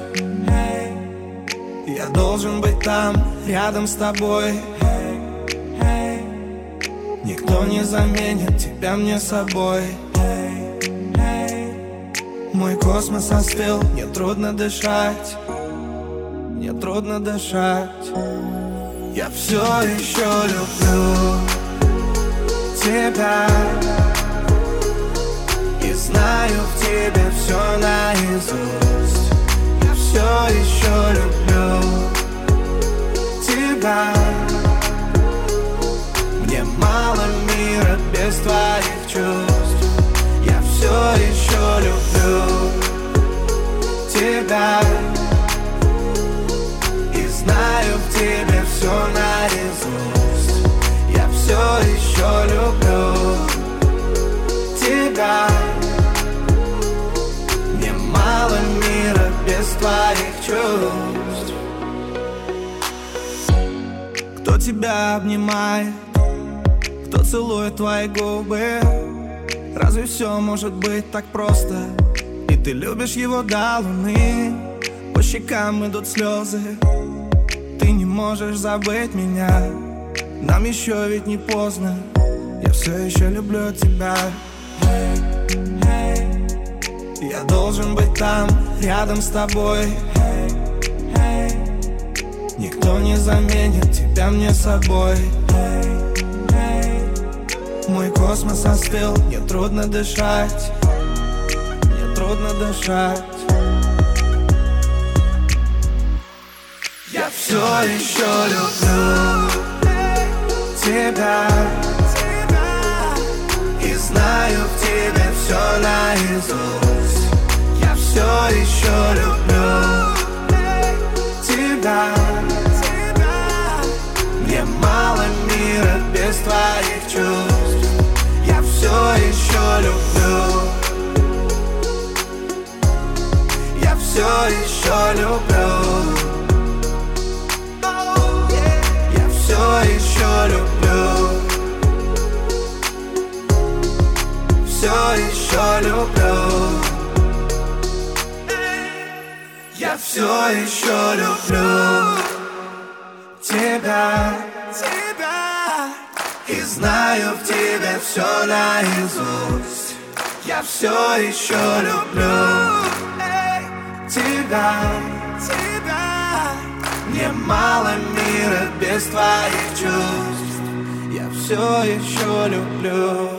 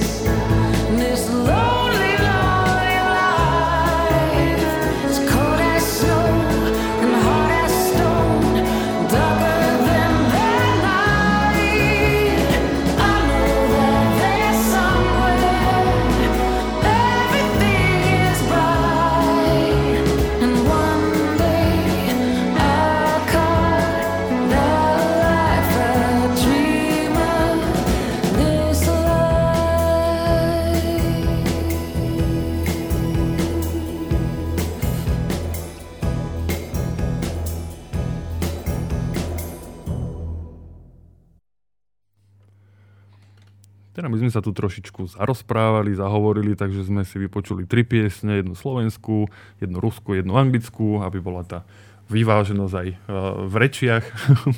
A poďme teda ďalej, Larry. My sme spomínali predtým teda tých 10, 10 pravidel alebo 10 krokov. No, 10 takých tém, no. Oni, tá metodika rozvážnych vzťahov vlastne má 4 vetvy. A tie 4 vetvy sú povahopis osobnosti, to sme si povedali, ten majú rôzne témy, ale v zásade tam ide o rozpoznanie vlastnej povahy. Potom tam máme základné piliere rozvážneho vzťahu, to znamená, to sú také tie základné skladby, áno, základ, základné kamene, že ktoré sú dobré, keď ich tam máme a keď tam tieto základy máme, tak máme najväčšiu šancu alebo vysokú pravdepodobnosť, aby sme mali ten rozvážny vzťah, že ho môžeme dosiahnuť. Tak, pokiaľ niečo budujeme, aj ten vzťah, tak na pevných základoch presne má byť postavené. Ak sú základy vratké alebo, alebo, alebo len také kadiaké, tak ťažko postavíme ten dom. Áno, hej? presne tak. A potom tu máme e, tú tretiu e, vetvu, tak tá sa zaoberá tromi obdobiami rozvážneho vzťahu. Tiež sme si uvedomili a rozpoznali, že každý vzťah má také tri obdobia, ktoré treba si vedieť rozpoznať a nebáť sa ich a poznať ich e, vlastnosti, aby sme sa nebáli prechádzať z jedného obdobia do druhého, hlavne točiť ich. Pretože ak máme zámer byť v jednom vzťahu s jedným človekom, pardon, byť vo vzťahu s jedným človekom, tak nemali by sme byť naivní, pretože ak chceme vydržať s jedným človekom dlhšie obdobie, musíme si uvedomiť, že ten vzťah vždy musí cyklovať. Áno, že on sa musí stále striedať. Čiže vlastne jednoducho povedané, môžem byť s jedným človekom, ale musím byť v rôznych vzťahoch. Teda ten človek, jeden mi musí tie vzťahy striedať. Ano, to je, to, veľmi rýchlo to poviem, že, že stretávame sa za účelom najprv na to, aby sme sa napravili navzájom. Lebo vieme, že stretne svojho učiteľa, ktorý ma niekam pozdvihne, um, niekam uh, prinesie mi niečo nové, rozvinie moje kvality uh, alebo zbaví ma mojich zlých návykov, tá, tá interakcia s ním. Potom prichádza ďalšia etapa, lebo začneme tvoriť nejaký spoločný podnik, lebo už sme vyliečení. Áno, už, sme, už, sme sa, už sme sa vyliečili a teraz zrazu, čo, máme ukončiť vzťah? Tak aby sme ho neukončili, musí prísť nový vzťah a to je tvorivosť. Bude to rodina, lebo tvorivosť je mať deti, mať rodinku, vychovávať deti. Lenže aj to skončí o nejakých 15 rokov a zrazu deti odchádzajú z domu a my zase nemáme dôvod byť spolu. Tak aby sme boli spolu, zase musíme prísť k ďalšiemu projektu, ktorý môže potom na konci byť krásne užívanie si ovocia. Ak to vydržíme, tie rôzne projekty, to striedanie tých vzťahov, aj tých etáp, ktoré sa budú točiť do kolečka tieto tri, tak sa potom môžeme ocitnúť v etape života tej staroby, a to je vlastne staroba je v podstate užívanie si ovocia, tešenie sa. A už si len potom navzájom byť krásnym zážitkom až do konca a možno sa podoprieť po to, tú poslednú oporu. A potom tu máme štvrtú a to sú štyri polia zodpovednosti vo vzťahu a to vlastne nadvezuje trošku na ten povahopis, pretože je veľmi dobré na základe povahopisu si rozdeliť štyri polia, za ktoré naozaj musíme zodpovedať a tie štyri polia zodpovednosti sú vlastne akými si štyrmi úrovňami vlastnej osobnosti. A keď ja si dokážem svoju osobnosť všímať na, na týchto štyroch poliach, tak ak sa dobre upracujem v povahopise, tak dve polia odoznám svojmu partnerovi a dve polia si nechám v spravovaní ja. Aj za celú rodinu samozrejme. Za svoju osobnosť odpovedám vždy ja. No, to je jasné. Ale za tú rodinnú, za tie rodinné štyri polia si môžem pekne rovnomerne rozdeliť. Vieme aj konkretizovať, ako, aké sú tie štyri polia, mm-hmm. že vlastne čo tam patrí? Áno. Uh, budem sa snažiť to vysvetľovať tak prirodzene, aby vám to docvaklo. V podstate, keď hovorím za rodinu, teda nie za vlastnú osobnosť, ale za rodinu, alebo za akýkoľvek podnik teraz, tak e, máme tam štyri polia a začneme od vrchu, ja sa predstavujem ako také poschodia. Že od vrchu ideme, že musí byť prítomná vízia, nejaký vzor, dlhodobá vízia. Čiže musí byť uh, odpoveď na otázku, čo týmto projektom spoločným chcem v podstate docieliť. Kam smerujem dlhodobo. To je prvé pole zodpovednosti. Druhé pole zodpovednosti je plán. Čiže keď viem, kam sa vyberiem, poviem to veľmi tak prízemne, na takom obyčajnom príklade. Vízia znamená, rozhodneme sa my dvaja, ísť, alebo my piati, čo sme tu, ísť na chopok. Toto Larry zodpovedá. Ano, on vymyslel, ideme na chopok. to je tá vízia, vizionár. Potom ale sa musíme rozhodnúť, že ako sa na ten chopok dostaneme. Akou cestou akými prostriedkami. Musíme to popísať. To, to je plán, to je projekt. To znamená, dobre, ideme autom túto etapu, potom hromadnou dopravou, tento úsek peši. Odtiaľ to začneme a po tejto zelenej značke vyjdeme až na vrchol. To všetko sa musí vopred samozrejme premyslieť. To je druhé pole zodpovednosti, plán. Tretie pole zodpovednosti sú okolnosti. To znamená s kým, ale to nie len také, že s kamošom, ale ako mi bude, po, že kto a na čo ho tam potrebujem, koho a na čo. Čiže to sú okolnosti. To je sociálne prostredie v podstate. To je pole zodpovednosti, ktoré môžeme povedať sociálne prostredie. Vytvárame sociálne prostredie z ľudí, ktorí sú nášmu projektu nejakým spôsobom oporou osožní. To je tretie pole zodpovednosti. A štvrté pole zodpovednosti je úžitok, to je ten samotný výkon. Čiže vlastne v rodine to môže byť domov. Čiže máme víziu, plán, okolnosti a úžitok a v tej bežnej rodine je to dlhodobý, uh, dlhodobé smerovanie našej rodiny. To je ten základ. Vierozvez napríklad, to, že evanílik katolík bola kedy, že? Sa povedal, že keď je niekto katolík, musíš byť aj ty katolíčka, že to je tá vizionárstvo. To je vierozvez, že čomu verím, čo sú moje hlavné zásady čo, čo, je, čo je taká esencia toho, podľa akých pravidiel, akých, aké vierozvesti, to môžeme takto rozumne povedať, sa bude riadiť naša rodina. Plán je, aké pravidlá v našej rodine budú panovať, aká morálka, okolnosti, s kým sa obklopím, kto je náš priateľ a kto je nepripustný pre našu rodinu, kto je prípustný, kto je priateľný. A potom je ten domov spravovanie majetku a, dom, a zdravia, majetku a zdravia rodinných príslušníkov. Štyri polia. Mm-hmm ale nebude to odbočka, ale možno sa to tak bude aj javiť, ale ani nie. Teraz, čo si popísal, v podstate toto sa dá predniesť ale na, eh, na, aj na národ. Nielen na, na rodinu, ale rod, ano, rod a národ Jasne. má k sebe veľmi blízko, a, alebo teda rodina, tak, mm-hmm. hej, ale rod, rodina, národ. Takže toto, čo si popísal, presne aj taký možno pohľad aj na ten ano, celok. Ano. Pretože, ako sme sa aj pred vyslaním bavili, či už keď ste tu neboli aj z Laurov, ale keď ste aj prišli, tak uh, rovnovážne, rozvážne. Rozvážne, rozvážne vzťahy, rozvážne vzťahy. Je to široký záber a fakt ano. sa to dá preniesť na, na, na, na, na mnoho, mnoho oblastí. Aj na firmy, Na všetko. Ano, na všetko. Jasné. A zase, ak zoberieme tak, že tá rodina, o ktorej si teraz aj hovoril, je ten o, taký základný kameň alebo bunka, hej, tak vlastne tak sa potom dá preniesť na ten celok, ano. na rodiny dokopy a presne tak. Je to, jednak dá si naozaj, naozaj funguje tá, zím slovom, synchronicita, mm-hmm. hej, mhm. sa to volá, zladenie.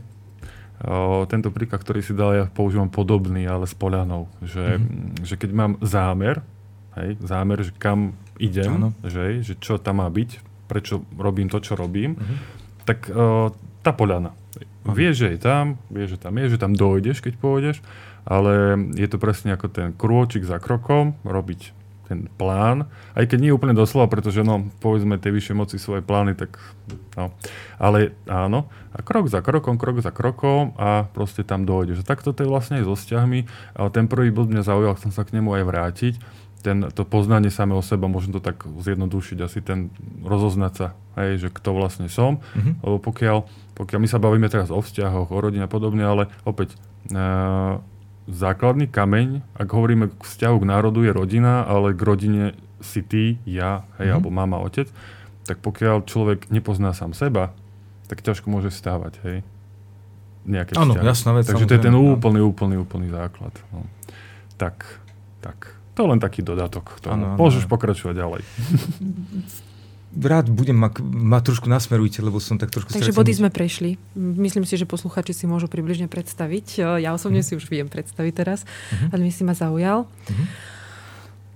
Stratila si slova. Stratila som slova. Ty si stratila slova, to tebe často nestáva teda. no, tak ak mám k tomu bodu povedať, to poznaj sám sebe, je naozaj taký základný pilier. Ono, dobre, tak ja, ja sa pokúsim niečo zase naštrngnúť.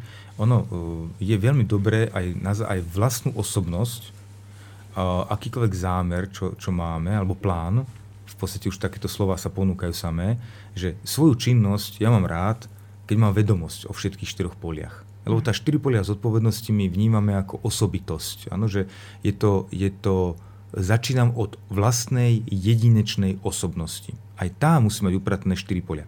Keď ja si viem upratovať vlastné konanie, podľa týchto štyroch polí, teraz každý čin, ktorý mám plánovaný, mám uprataný podľa týchto štyroch polí, tak sa viem krásne napájať na akékoľvek vzťahy. Ja nemusím sa napájať, totiž to mne vznikol omyl, že keď som živelný, tak ja musím teraz spolupracovať s rámcovým. Ja môžem pokojne aj dokonca mať partnerku živelnú. Môžem. A vesmír to zariaduje tak, že keď sa stretnú dvaja živelní ľudia, ako muža, žena a utvoria rodinu, to nie je žiadny problém. A to vidíme v živote, že potom akoby náhodou tam často chodí nejaká svokra na návštevu. Mm-hmm. A tá svokra je vlastne tá rámcová. Ten rám, mm-hmm. Že oni sa vždy obklupujú niekým, buď susedmi alebo príbuznými. Proste to vesmír zariadi, že pokiaľ sa stretne tieto dve energie živelné a vytvoria rodinu, tak potom ich ona, oni sa úplne pritiahnu k sebe, susedov, okolie, rodinných príslušníkov a tá rámcujúca energia prichádza zvonka a doplňuje týchto dvoch živelných. A opačne, dva rámcovi doplňuje živelnosť pozornosť toho okolia. Alebo keď nemajú nikoho okolí, narodia sa deti ktoré sú veľmi vyhranené zase opačnou polaritou. Čiže ten vesmír sa vždy stará o rozvahu. Vždy sa stará o rozvahu. Takže netreba sa báť ani teraz, že keď sa povahopisom ja určím, že som živelný, tak teraz, ty si rámcová? Dobre, môžeme. Áno, to vôbec to nie je potrebné. Áno, zamilujem sa, prirodzene sa zamilujem do niekoho, chcem niekoho mať pri sebe, žijem s ním a spoliam sa na to, že len akoby dovolím, v prípade, že si uvedomujem, že som so živelnou ženou, dovolím preniknúť do mojho priateľstva, takého rodinného priateľstva, preniknúť toho rámcujúceho človeka. Mm-hmm. To je v pohode. Myslím si, že si to dobre mm, objasnil, aby tak, si tak. posluchači nemysleli teraz, ak Pres, rozpoznali vo svojich tak. vzťahoch, že dobre, som živel, môj partner je živel, tak niečo nie je správne. Toto treba dať, to si veľmi dokonal na pravú mieru. To mi prišlo ako to, že ty si škorpión, ja, ja, ja tak ja s tebou nič nechcem. Alebo proste ty si, ja neviem, iné znamenie, tak nie. Presne tak. To ako, vždy tak vychádza. Presne, presne. Ale viete, to... stvoriteľ to má tak, že aj tieto, napríklad aj astrológia, že ja mám rád astrológiu, ja si tiež uh, s úsmevom pozerám, hlavne čínsky horoskop mi perfektne funguje, ale ja som ešte nik, iba raz som mal znamenie, ktoré sa ku mne hodí. Uh-huh. Inak som mal uh, ženy, ktoré sa ku mne buď absolútne nehodia, alebo teda veľmi ťažko. A vždy som si všimol, že vstupoval nám do života e, vstupovali iní ľudia ako poradcovia, pomocníci, dôverníci a je to v poriadku. Veď my keď sme žili v sociálnych komunitách, E, naši, naši predkovia, tak tam bolo u nás bolo bežnejšie rodové osady. Bežnejšie to bolo. A tam napríklad, tam, tam ľudia sa neuvedomili, že tvoria bunku. Vieš, nejakú, nejaký párik lebo tam aj tie deti patrili všetkým. Čiže oni prirodzene sa doplňali, tam nikto neriešil, či ja som so živelnou alebo s rámcovou on si vedel proste priniesť ten rámec, ten živelný muž, aj keď má rámcovú ženu, pardon, aj keď má živelnú ženu. On si vedel priniesť v rámci toho príbuzenstva. Tam sa krásne doplňali. Takže my keď si zvykneme na to, že dovolíme, aby, moja, aby moje partnerstvo, keď už hovoríme teda o intimnom partnerstve, keď dovolíme, že mať okolo seba priateľov a blízkych a keď vytvárame prirodzené spoločenstva, tak zaručene vám už len stvoriteľ zariadil a vesmír, teda keď chcete neutrálne, tak vesmír zariadil, že ro, rozvaha vzťahu proste je zariadená prírodný zákon. Je ano, rozvaha prirodzene. Tak, áno, áno, tak, proste tak. prirodzene, presne tak. Len e, teraz uh, to dávame doslov, hej, mm-hmm. že mhm. zhruba, ale vrajme netreba to presne sa nejak škatulkovať, hej, aj keď sme tak veľmi učení, ale netreba to škatulkovať, že teraz som počul, že ja som toto a teraz už nič iné neexistuje. Ano. Nie, prirodzene, na základe vnútra, ale je dobré o tom hovoriť, je dobré o tom ano. tak povedať. A vieš čo, prepáč, že ti po, skočím, len sa cítim potrebu to povedať z toho pozície terapeuta, lebo ja som ako terapeut hlavne, to je taký môj hlavný e, záber a odtiaľ čerpám veľa skúseností, ale tam hovorím vždy, keď ma niekto stretne a dávame otázky, tak hovorím vždy upozorním, si šťastný? Som, tak nerýb sa do toho. A nestaraj sa do toho. Buď šťastný a nerýb sa v tom. Takže to je vždycky, keď my tieto metodiky vytvárame preto, aby sme mohli ponúknuť ľuďom, ktorí narazia na slepú ulicu, prepadnú sa do niečoho, čo im nevyhovuje, cítia utrpenie a nevedia sa z toho dostať, tak tieto metodiky sú na to, aby sa zorientovali. Ale keď je človek šťastný so svojím partnerom, tak nerýbte sa, aký si ty povahopís a čo to je. Ako, buď šťastný a nestaraj sa. Tak. presne tak, presne tak. Um, ideme si zahrať. Dajme si jednu a potom sa vráťme. Dáme si jednu? Áno. Tak si dáme jednu.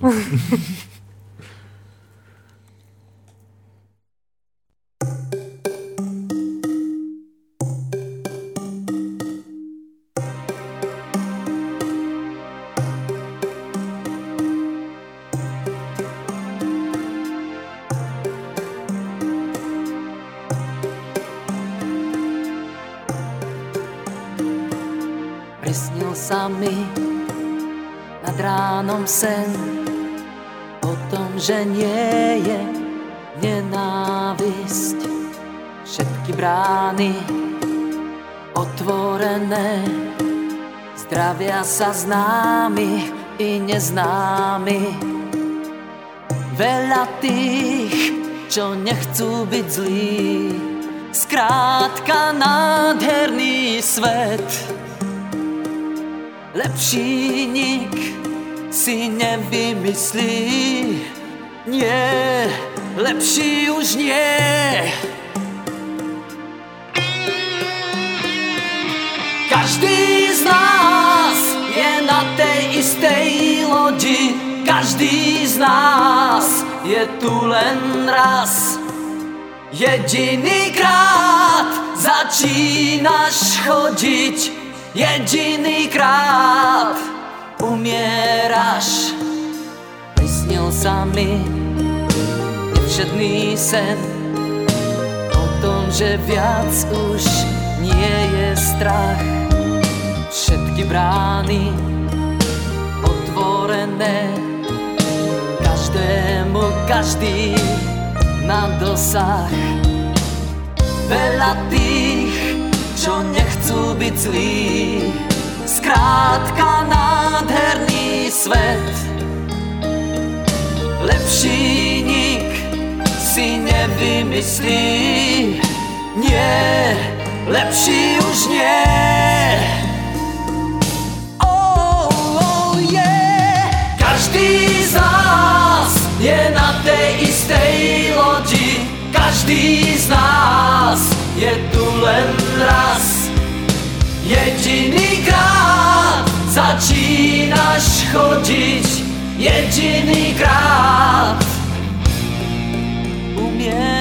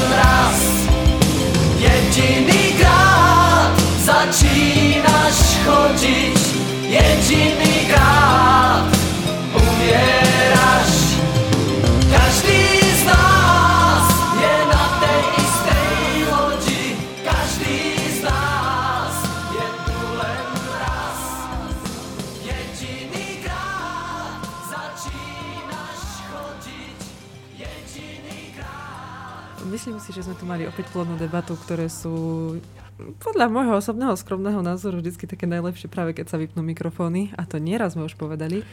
Dobre, Laura, tak eh, pri ďalšej pesničke ja zapnem mikrofón a nebudete, nebudete o tom vedieť, dobre? Hej, dobre, dobre, tak je to tvoje reži, vieš. Ale naozaj bolo to zaujímavé a môžeme sa, teda môžeme sa, stále chodíme okolo vzťahov a téma okruh sú vzťahy. A ty si tiež povedal taký veľmi prí, pekný príklad, ako sme sa, ako Larry hovoril o tom, že najskôr sme učiteľi a potom, potom eh, už spolu tvoríme to zladenie. Mhm. Tak eh, kľudne môžeš, ak chceš, teda povedať, ako si to mala ty a ako, ako to prebiehalo u teba. Mhm. Taký to možno, že pre môžeš? ľudí také zvláštne niekedy počuť um, taký tý, ten súkromnejší život uh, iného človeka. No, Ale deje ja sa tým to všetkým, nemám. takže- Tak, tak, ja som zase zastanca toho, že tieto skúsenosti sa nám práve dejú preto, aby sme tieto skúsenosti medzi sebou zdieľali a učili sa jeden od druhého. Takže možno, že niekto vie, možno nie, lebo zase ten môj život nebol až taký úplne súkromný vďaka súťaži. Ale ja som mala priateľa pred um, koľko to bolo? No poznáme sa spolu 10 rokov, z toho prvých 5 sme chodili spolu, 4 sme boli od seba, teraz sme znovu spolu. Čiže na čo možno, že ľudia majú taký názor, že druhýkrát do tej istej vody nestúpiš, ale na to mám veľmi pekné jeden taký príklad, že je to pravda, pretože tá rieka, keď do nej vstúpiš, nikdy nie je tá istá. Vždy prúdi a vždy je v podstate iná. A to je si myslím, že veľká pravda. My sme sa spoznali a ako Larry povedal, ten vzťah si prechádza nejakými tromi etapami. Pritom prvé je, že sa učíme, druhé, že spolu tvoríme a tretie sú tie plody.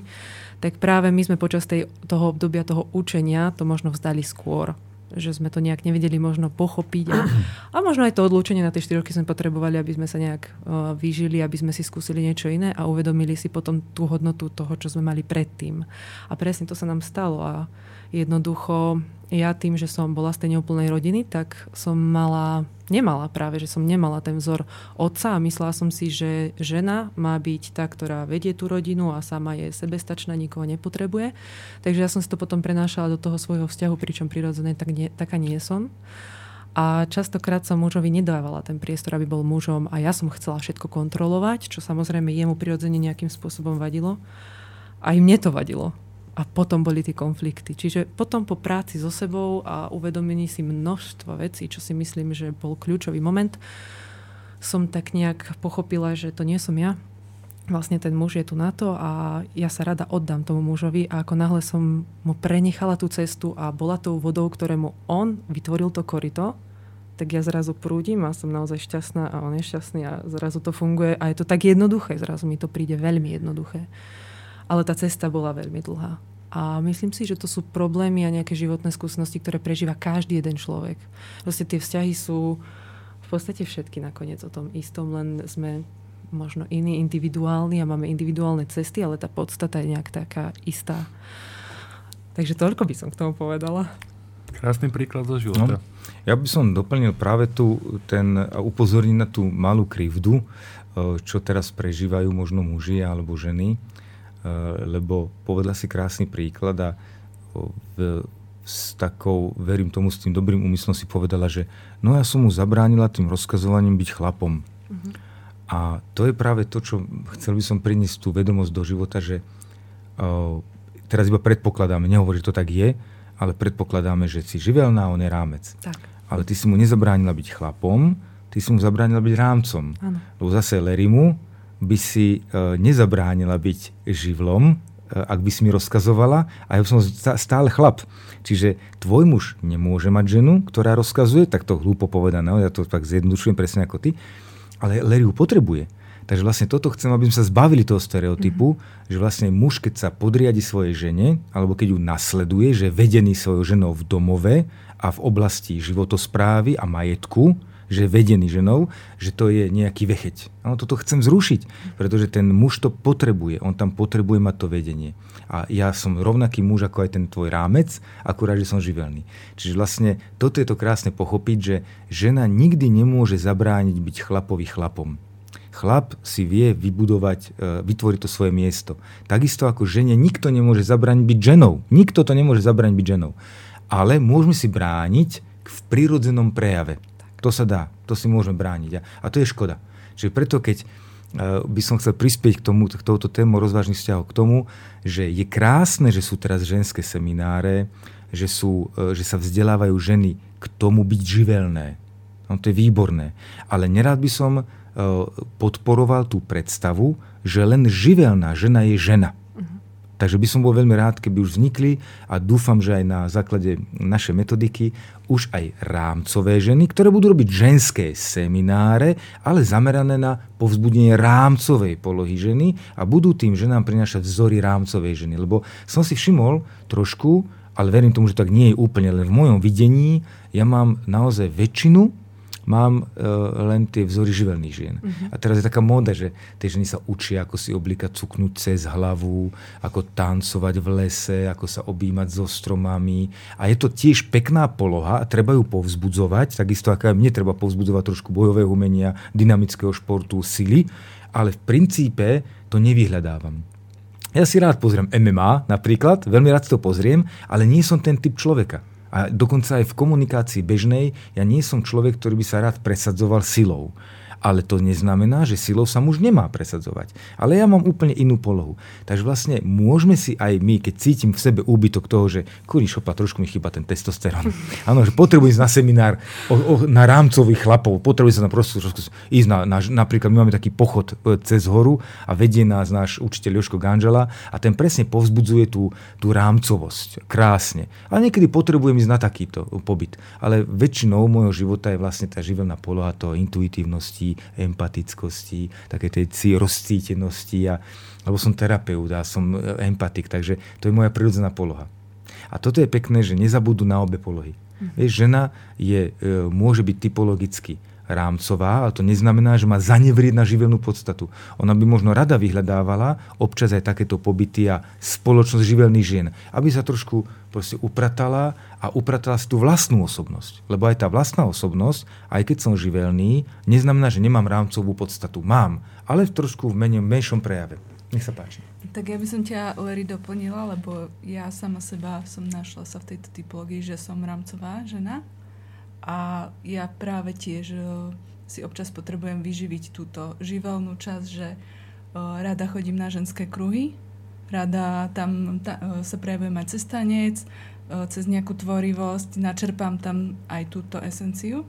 A zároveň, mm, zároveň sa tam aj rozpoznávam, že kto som a, a je to v poriadku, že obidve tieto polohy myslím si, že, že mám v sebe, čiže mm, je v poriadku sa prejaviť aj tak, aj áno, tak. Áno, veľmi dobre. Áno, ďakujem. Ja by som sa možno, že Ivet spýtala, um, ako si rozpoznala, že si tá rámcová? Mm-hmm. Že čo sú také tie typické znaky tej rámcovej ženy, že si sa tak... Nie, nechcem to povedať, že mm-hmm. kategorizovala, lebo to sme si povedali, mm-hmm. že nebudeme robiť, ale inklinuješ viac mm-hmm. k mhm. tomuto. Zapadáš. Mm. Alebo vychádzaš. Mm-hmm. No, mm, pre mňa také znaky toho sú, uh, že, že viem zorganizovať nejaké veci, že viem spraviť ako keby plán úplne prirodzene, že nie je to niečo, na čím by som sa nejako do toho tlačila, ale úplne prirodzene, keď mám víziu, tak vidím už tie kroky, čo k nej treba spraviť. To vychádza zo mňa, to nie je niečo, že musím teraz uh, dúmať a, a nejak, nejak sa do toho tlačiť. Čiže uh, viem v tej hmote, v tej realite, v tej skutočnosti potom urobiť tie kroky, ktoré sú potrebné dotiahnuť tú víziu mm. do nejakej hmoty, do nejakej podoby.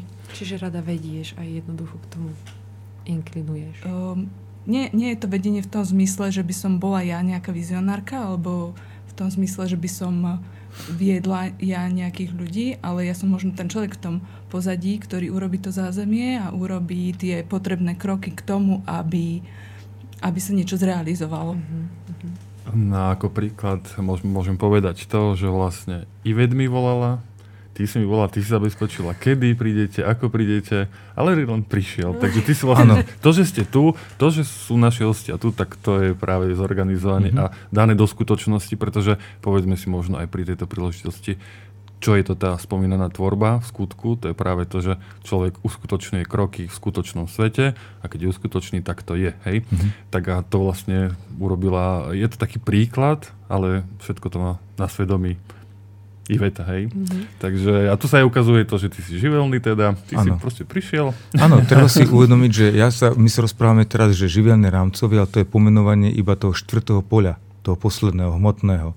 A on to je ten domov, to životospráva, telesná úroveň. My to voláme, že hmatná úroveň hmatná na schvál, to Ačko tam používame, no hmatná úroveň, čiže to hmota, hmata, to je vlastne to isté, to beriete ako jedno slovo, iba bolo spodobená, láska bola premenená. Čiže hmatná úroveň nám dáva e, pomenovanie živelný a rámcový, ale úroveň citová, to je tá, tie okolnosti, tak tá nám dáva pomenovanie, že priekopník a zázemie. Čiže keď je Larry živelný v hmatnej úrovni, tak v tej druhej, v tom druhom poli zodpovednosti, to je to citové tie okolnosti, tam je už vedúci. A tam sa volá priekopník. Larry je priekopníkom a potrebuje svoje zázemie, ktoré mu vytvára vlastne ten v modernom manažerskom jazyku back office. Áno, že mu vytvára zázemie. V poslednej to zázemie, to sa inak povedať nedá. Ale zázemie je vlastne tá starostlivosť od toho priekopníka, ktorého si môžete predstaviť, že on, on šíri, on je atraktívny, on priťahuje a on, on sa stará o to, aby prenikla tá myšlienka do okolia, ale potrebuje na to veľa spolupracovníkov, ktorí pracujú na tom, aby mu vytvorili to zázemie keď taký pekný obraz môže byť aj noslova priekopníkovi, ktorý e, razí cestu džungľou. A on síce je silný a mačetou tam vieš, presekáva tie liany a rôzne chodníky, aj prešlapáva, ale on si potrebuje oddychnúť. On potrebuje sa vrátiť do nejakého tábora, kde je e, lôžko, výživa, oheň, teplo, sucho, kde sa môže vysušiť, aj rany mu zahojiť, že potrebuje zázemie. A potom už z priekopníka v ďalšom poli zodpovednosti, a to je plánovanie, tak tam sa stáva zase vedeným a toho nazývame pracovník. Čiže Larry je pracovníkom, pretože správca ma organizuje. A to je teraz na tomto príklade s Ivetkou, že Ivetka je správca a ja som jej pracovník. Lebo ona dohodne, ona spravuje vlastne tú víziu, to si pôjdeme na, na konci povieme, ona toho priekopníka spravuje a ja pracujem pre ňu. Ona mi povie, Larry, budeš tam, o toľkej a toľkej hodine. Áno, jasné, budem tam. Hotovo. Ja pracujem pre ňu. Ja som, ona je moja správkyňa. Lebo má na starosti to vyššie pole zodpovednosti plánu. Ale nakoniec to posledné je vizionár alebo vzor. Čiže ja som vzorom niečoho, nejakej tej myšlienky a tú myšlienku musí Ivetka prijať ako za svoju. A ona potom tú myšlienku spravuje. Čiže Larry je vzorom nejakej myšlienky, nejako, nejakej vízie, keď môžem použiť to, vizionár. To, po slovensky je to vzor. V tom e, častejšie používam cudzom slovo je to vizionár, ale vizionár iba zadáva smer a keď ho Ivetka pochopí, ona musí pochopiť ten smer a musí s ním súhlasiť. Musí jej zapáčiť. A ona to potom prevezme a už spravuje cestu. A tým pádom Larry, ten vizionár, ktorý zadáva ten smer, ale poslúcha svojho správcu. Hotovo, lebo on má jasný plán. A priekopnícku činnosť robím tým, že priťahujem do nášho okolia ľudí, ktorí nám pomáhajú. A pomáhajú aj takí, že ktorí sú typické vzory, tak vlastne tam sa to stáva, stáva tak, ale doplňuje sa to tak, že môžeme sa stretnúť aj v projekte Univerzita vedomého života. Typologicky máme viacerých ľudí, ktorí sú vzory. Áno, tí priekopnícke vzory. A máme tam viacerých správcov rámca ale tie príkopnícke vzory sa musia dohodnúť na spoločnom vzore jednom. Čiže preto sa častokrát stáva, že v každom projekte máte jedného toho, akoby toho, tú ikonu, Áno, že toho jedného, že áno, to, áno, to Larry, to Larry, áno, že ten Larry často spo, spomínaný a on je akoby takým spodobením tej spoločnej myšlienky. On je ten, ten spájajúci prvok. Ale to neznamená, že on rozkazuje. On v podstate toho rozkazuje strašne malinko, lebo najviac rozkazov dávajú správcovia.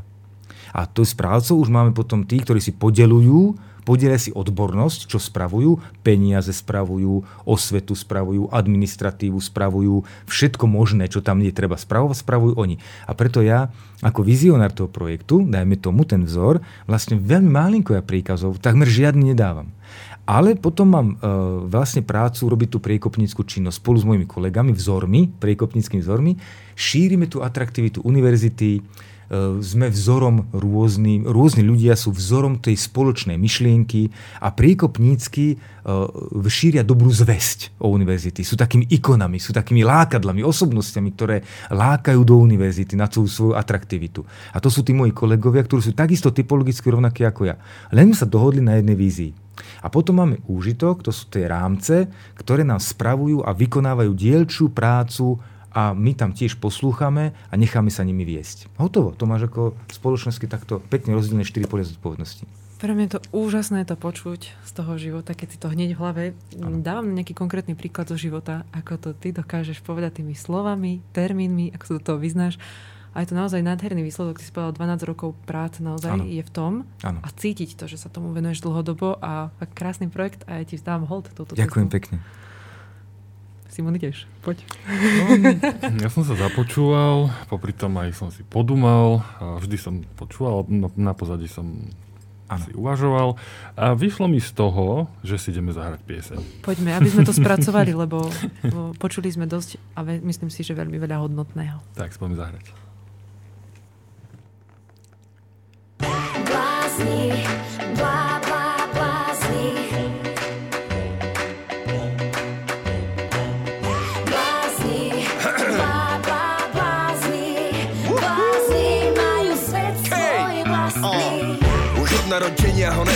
netrapia reči, čo vraví o ňom jeho okolie. A konkrétne takáto vlastnosť vám o jeho povahe tak veľa napovie. Nič pre neho není tak vzdialené, ako vykonávať činnosti na povel. Lebo odjak živa sa mu pridilo všetko to stádové, tuctové, masové. Chalan vždy mal vlastnú hlavu, ňou súverene razí svoju líniu. To neznamená, že si nenechá poradiť, len proste má jasnú víziu. Z času na čas sa zjavujú prízemné plazy, čo chceli by zničiť ju. On s nimi ráta, pošle im pápa tým, že viac zosilní misiu. Je si vedomý, že je tým strojcom šťastia nad svojim osudom pánom. Už neraz sa popalil, tak dáva pozor, nech není za spíšným pávom. Pochopil tajomstvo žitia, že mať veľa znamená byť ťačný za málo. Seba s ušľachťovaním brúsi diamant, kde srdce je kráľom. Zapamätajte si všetci, on je blázon. Vôbec ho nezajíma ten ich obmedzený názor. On ide svojou vlastnou cestou, nekráča so stádom proste dobré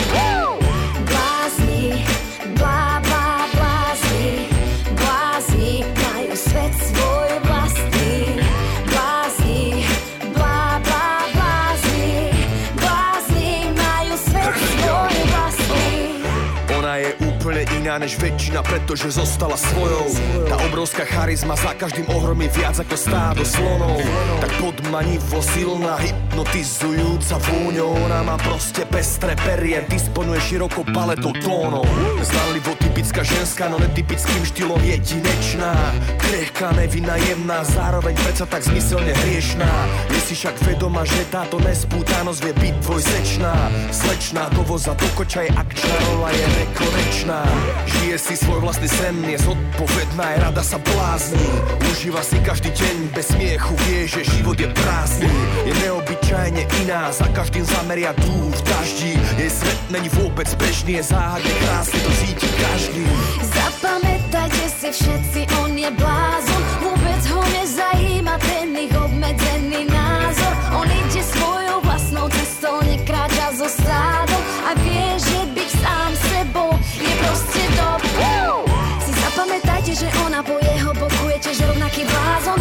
Je totiž často trňom boku, pretože nejde so stádom Tak ako na vonok, takisto vo vnútri krásna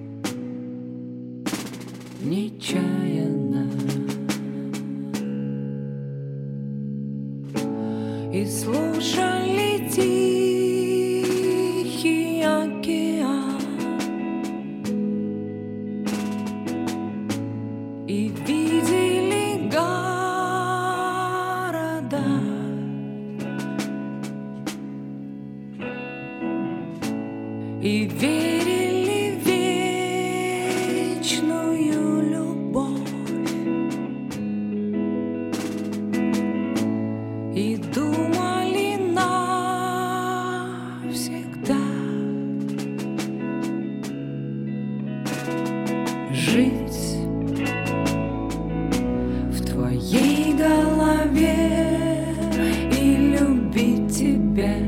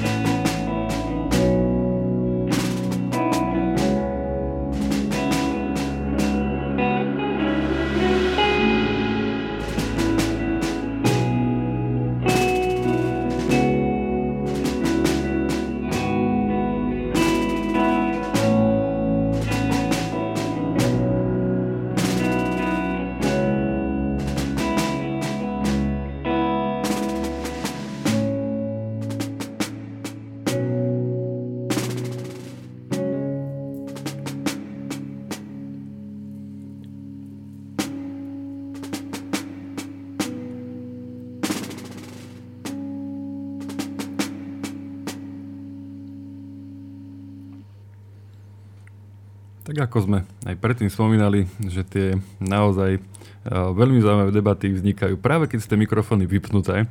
A ja už možno to fakt urobím do tretice, že ho nenápadne. Tak aj teraz. Uh, Laura mala začať tento vstup, ale povedala, že ona má pocit šťastia práve, že ona teraz nejde, lebo je rozšťastnená, rozžiarená, keby ste vedeli.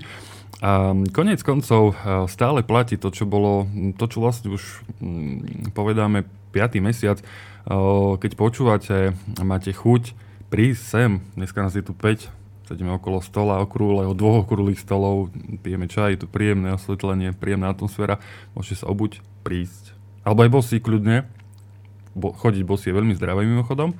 Môžete prísť, môžete prísť sem k nám niečo povedať, alebo len počúvať, pretože dvere sú otvorené každému človeku s dobrým zámerom, každému slobodnému človeku. Nech sa páči, ste vítaní kedykoľvek. Takže uh, to bol pár slov po piesni. Ešte stále si šťastná? Som veľmi šťastná Tak- mám potrebu to odôvodniť. Tak odôvodni. Lebo no tak rozmýšľam, že fakt ten život, aký je, aký je na, na jednej strane malý, na druhej strane pekný, lebo ja som sa pozerala, keď som išla študovať teraz pred rokom na vysokú školu, tak som si pozerala, aké vysoké školy sú, alebo celkovo školy a presne som našla vedomá škola života. A videla som, čomu sa venujete, aké sú tam kurzy a hovorím si, prečo sa toto neučí viac. A ja som aj písala niekomu tam od vás, už neviem, pre, na čom to potom u mňa stroskotalo. Ale zaujímavé je, že zrovna tu teraz sedíš a znova nejak ten kontakt prišiel a možno by som tak premostila, že by sme mohli spomenúť, ak niekto má záujem z našich poslucháčov si vyhľadať informácie o vás, kde vás môžu nájsť na nejakých stránkach, sociálnych sieťach, tak Larry by si mohol predstaviť. Kde? Áno, e, môžete si nájsť vedomáškola.sk alebo keď dáte do vyhľadávača, že Univerzita vedomého života, tak malo by to nájsť ako jednu z prvých. Je originál adresa. A môžete si ju pozrieť, vlastne po, posurfovať po nej, lebo tam sú rôzne témy, my sa zaoberáme rôznymi vecami, ale takou hlavnou, našim hlavným odvetvím je náuka rozpoznanej skutočnosti, ktorá trvá 3 roky, ale je to teda každý mesiac po jednom dni a tak, takže to je vlastne akoby prvý rok 10 vyučovacích dní, druhý rok 12 a tretí rok 12 vyučovacích dní, len my sme to nastavili na pracujúcich ľudí, tak preto je to 3 roky. Inak je to vlastne v podstate 10, 20, 34 vyučovacích dní. A je to aj každý deň so sebou nesie nejakú náročnosť, ktorú treba uviezť do praxe, takže my ten mesiac využívame na to, že vieme zadať aj také praktické návody, čo treba praxovať a učiť sa aj sami. Takže je to taký kontinuálny, kontinuálne štúdium, kde sa rozpoznáva skutočnosť. Rozpoznáva sa vlastne vlastná osobnosť, jej základné črty, ako ich používať a v podstate ako si upratať tú osobnosť tak, aby, ne, aby nás neobmedzovala a aby strachmi neobmedzovala našu tvorivosť, ale naopak, aby ju rozvíjala. Takže je to veľmi, veľmi príjemné e, štúdium, ktoré máme radi a to je taký naš, taká naša perla, taký náš diamant. A potom druhý, druhá vetva silná univerzity, ktorá sa teraz ešte len rozvíja, je pomerne nová, tak sme nazvali, že odborné dielne a tam už človek nemusí kontinuálne študovať za sebou 3 roky, alebo teda deň po dni, ale môže sa prihlásiť presne do takejto odbornej dielne, ako je napríklad rozvážne vzťahy. A tam si, ako som povedal, môže vyberať témy, ktoré ho zaujímajú a prihlásiť sa iba tam, kde cíti, že toto potrebuje doplniť a to, čo nechce, tak to proste vynechá ale prihlási sa do klubu rozvážnych vzťahov preto, aby bol informovaný stále o tom, čo sa deje nového a on si proste bude vyberať, že ktorý kurz, to takto môžeme nazvať, absolvuje. A ako som povedal na úvode, že keď ho baví všetko, tak sa z neho môže stať až terapeut. Mm. Takže ešte raz vedomá škola života.sk Vedomá škola. Vedomá škola. Vedomá škola.sk a tam nájdete všetky informácie. No a ako Simon spomenul v úvode tohto vstupu, mali sme opäť plodnú konverzáciu a my tu máme ešte Miriam, ktorá po celý čas sedí medzi nami a počúva a mala veľmi zaujímavú otázku, takže na Leryho, tak ak by si ju vedela Sem. zopakovať. Takže, Larry, ja sa ťa chcem spýtať. Mňa veľmi zaujímalo, ako si uh, rozprával tie fázy, cez ktoré uh, partnery uh, prechádzajú. Že keď si prejdú všetky tie fázy a skončia v tej uh, poslednej, čiže vlastne už uh, spolu žijú, že zbierajú tie plody toho všetkého, čo spolu uh, prešli. A čo ak práve v tejto fáze jeden alebo obidvaja vo vzťahu zistia, že ten... Vzťah im nič neprináša v tom slova zmysle, ako keby sa nudili. Tak, výborne, no. Tak už, sa, už som sa napojil, lebo som si myslel, že zabudol som na to, ako sme sa mm. rozprávali. Takže e, to je práve to, čo ľudia, uh, sú, sme takí pokazení takouto pseudokultúrou súčasnou uh, a ja si myslím, že si dovolím si posúdiť a zautočiť teraz na to, že, že sa na častokrát zobrazujú vzťahy ako vzťahy, ktoré sú naplnené vášňou. Že ten správny vzťah musí byť vášnivý, zamilovaný alebo milujúci, alebo že rozcítený. A pritom to je iba prvá fáza. A my sme ju nazvali v našej náuke, že rozrušenie. Rozrušenie prichádza vždy do vzťahu, keď sa otvára nový projekt. Vždy je rozrušenie. Ale rozrušenie ustáva a prechádza do zdieľania. A zdieľanie dokonáva. A teda stáva sa z toho tretia etapa. Dokonanie. Ale tieto tri etapy, rozrušenie, zdieľanie a dokonanie, sú len tri etapy jedného vzťahu, ale nie vzťahu s jedným človekom. Čiže aj s jedným človekom ja môžem prežívať rôzne typy vzťahov alebo rôzne témy vzťahu a točíme sa do kolečka. Rozrušenie, zdieľanie, dokonanie, rozrušenie, zdieľanie, dokonanie, rozrušenie, zdieľanie, dokonanie. A v dokonaní naozaj je fáza, kedy človek dokoná nejaký projekt, napríklad výchovu detí alebo prepáč, ja to poviem úplne ľudovo, podľa toho, ako sa niekto omylne aj je taká, taká teória, že prvá kríza vzťahuje po roku, druhá po 7 rokoch a takéto som počul. A v podstate si to predstavme takto. Prvá kríza vzťahu je, keď skončí rozrušenie. To znamená, že skončí zamilovanie. A ono naozaj má odísť. My nemáme dôvod byť zamilovaní do seba. Ten, ten veľký emočný nápor totižto dáva toľko energie, aby sme k sebe prenikli. Zoberte si, že dve cudzie entity majú také citové polia, si to predstavte, ktoré majú svoje hranice. A aby sa prepojili tieto citové polia, to chce nejaký tlak. Áno, chce to silu. A tá sila to je to zamilovanie. Lebo ja nemám dôvod si púšťať niekoho do svojej intimity. Ja, to, to je predsa len nejaká sila, aby ku mne akoby prenikol, ako prerazil. To je, to je vyslovene prieraz. A k tomu, aby, mo, aby som umožnil preraziť tej žene do mojej intimity, tak musím otvoriť to citové pole. A to je okamih zamilovania. Je to aj veľmi rizikový okamih, lebo vtedy otváram citové pole. A to citové pole je otvorené aj parazitom, aj mikróbom. Ano, to, ja si to predstavujem stále, ako keď otvoríte reznú ranu na tele. Čiže keď sa otvoríte, to rozrušenie spôsobuje to, že preniká k vám partner so svojím citovým poľom, ale zároveň je to veľmi rizikové. Nemôže to trvať dlho, je to, je to aj veľmi vyčerpávajúce. Zoberte si, že v takomto stave aj v pesničkách sa občas spieva, že uh, behal si štyri poschodia so sneženkami v ruke. Či ako to je tá štyri poschodí, taká česká pesnička, že ako keď zamilovaný človek a zrazu už nebeháš. No to jasné, že nie, lebo už nemám tú silu za tebou behať štyri poschodia peši a nosiť ti sneženky. Takže je to úplne prirodzené, že rozrušenie končí. A to je prvá, taká kríza. Ale ono je to úplne v poriadku, lebo po rozrušení, už keď sebe prenikneme a napojíme sa, prichádza projekt. A to je zdieľanie. Čiže dajme tomu, že prvá kríza, keď prekonáme tú prvú, tú prvú nudu, áno, že ustane trošku uh, to zamilovanie, my si to častokrát nevšimneme preto, že tá kríza nastala, lebo ešte skôr ako to rozrušenie prestáva, sa narodia detičky napríklad, alebo dieťatko. A to dieťatko upúta našu pozornosť tak silno, tú emotívnu pozornosť pocitovú, že my si nevšimneme, že to, tá intenzita zamilovania medzi ženou a mužou, medzi ženou a mužom, že končí, že, že nie je taká silná. Lebo už máme detičky a už čutili, mučili, detičky milujeme. Takže vlastne to rozrušenie sa napojí na projekt spoločnej výchovy detí a je to v úplnom poriadku. Potom prichádza druhá kríza, kedy sa končí zdieľanie, že sa dokonáva. A táto druhá kríza je po nejakom dlhšom časovom období, kedy sa končí nejaký projekt. Bude to projekt teda tých detí, alebo to iný projekt, na základe ktorého sa spojili tí ľudia. A zase netreba s tým robiť tragédiu, lebo je úplne v poriadku, a to je to, ja tým pokladám z najkrajšie obdobie, to je to obdobie nudy. To je tá nuda. Ale že my sme už dokonali a zoberte, že vychoval som deti napríklad, mi tomu, že sa to podarí, že vydržia spolu tí dvaja a teraz tie deti odídu z domu a áno, a teraz konečne si môžeme užívať. Preto je veľmi krásne, keď dvaja ľudia, muž a žena, sa nespoja spolu len za účelom mať deti. Preto je veľmi pekné, keď sa zamilujú do takých svojich vlastností, ktoré zotrvajú aj po deťoch. Do takých projektov, pardon. Napríklad poznám manželský pár, ktorí sa zamilovali do seba a boli vášniví cyklisti, obidvaja. A oni sa tešili na to, že oni na dôchodku budú cyklistikou prekonávať cestu okolo sveta. A im sa to fakt ale podarilo. Pretože ich to držalo spolu. Ten spoločný plán, tá, ten, tento tešenie sa na tú cyklistiku na dôchodku im skutočne vydržalo až do toho dôchodku, lebo som ich spoznal tesne pred dôchodkom.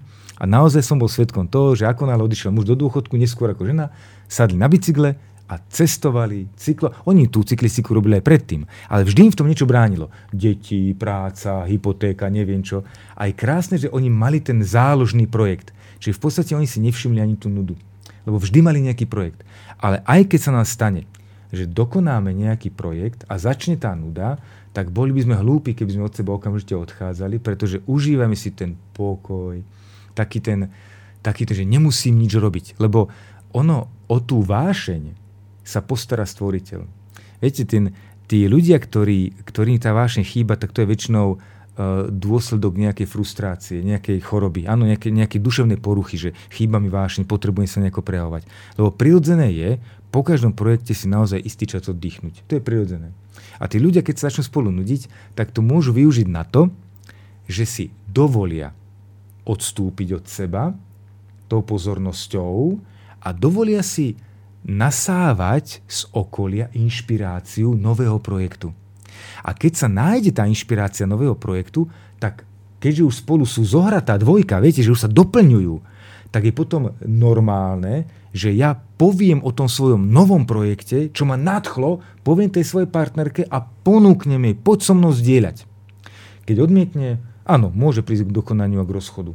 A ja sa potom vrhnem do toho projektu a, na, a pritiahnem k sebe nové partnerstvo.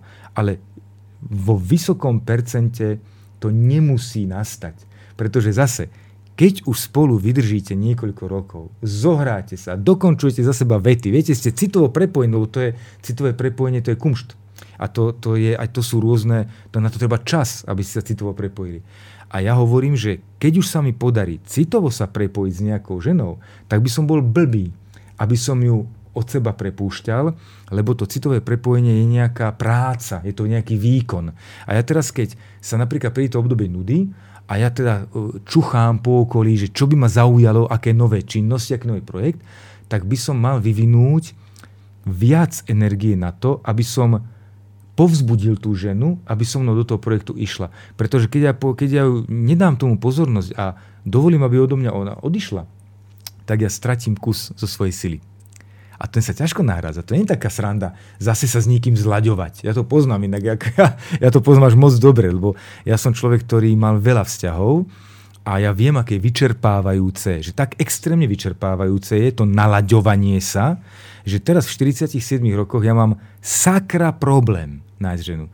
Že to, a nie preto, že by som nemal záujem o seba, ale že by o mne nebol záujem, ale to nalaďovanie je tak vyčerpávajúce, tak ťažké, že ja nevládzem. A toto aj kričím, častokrát si teraz spomínam aj takým trpkým smiechom, že ostatné moje vzťahy, ktoré som sa pokúšal nadobudnúť a na, nadviazať, tak ja som tam kričal hlavne najčastejšie ja už nevládzem, ja už nevládzem. Áno, to nalaďovanie ja nevládzem absolvovať.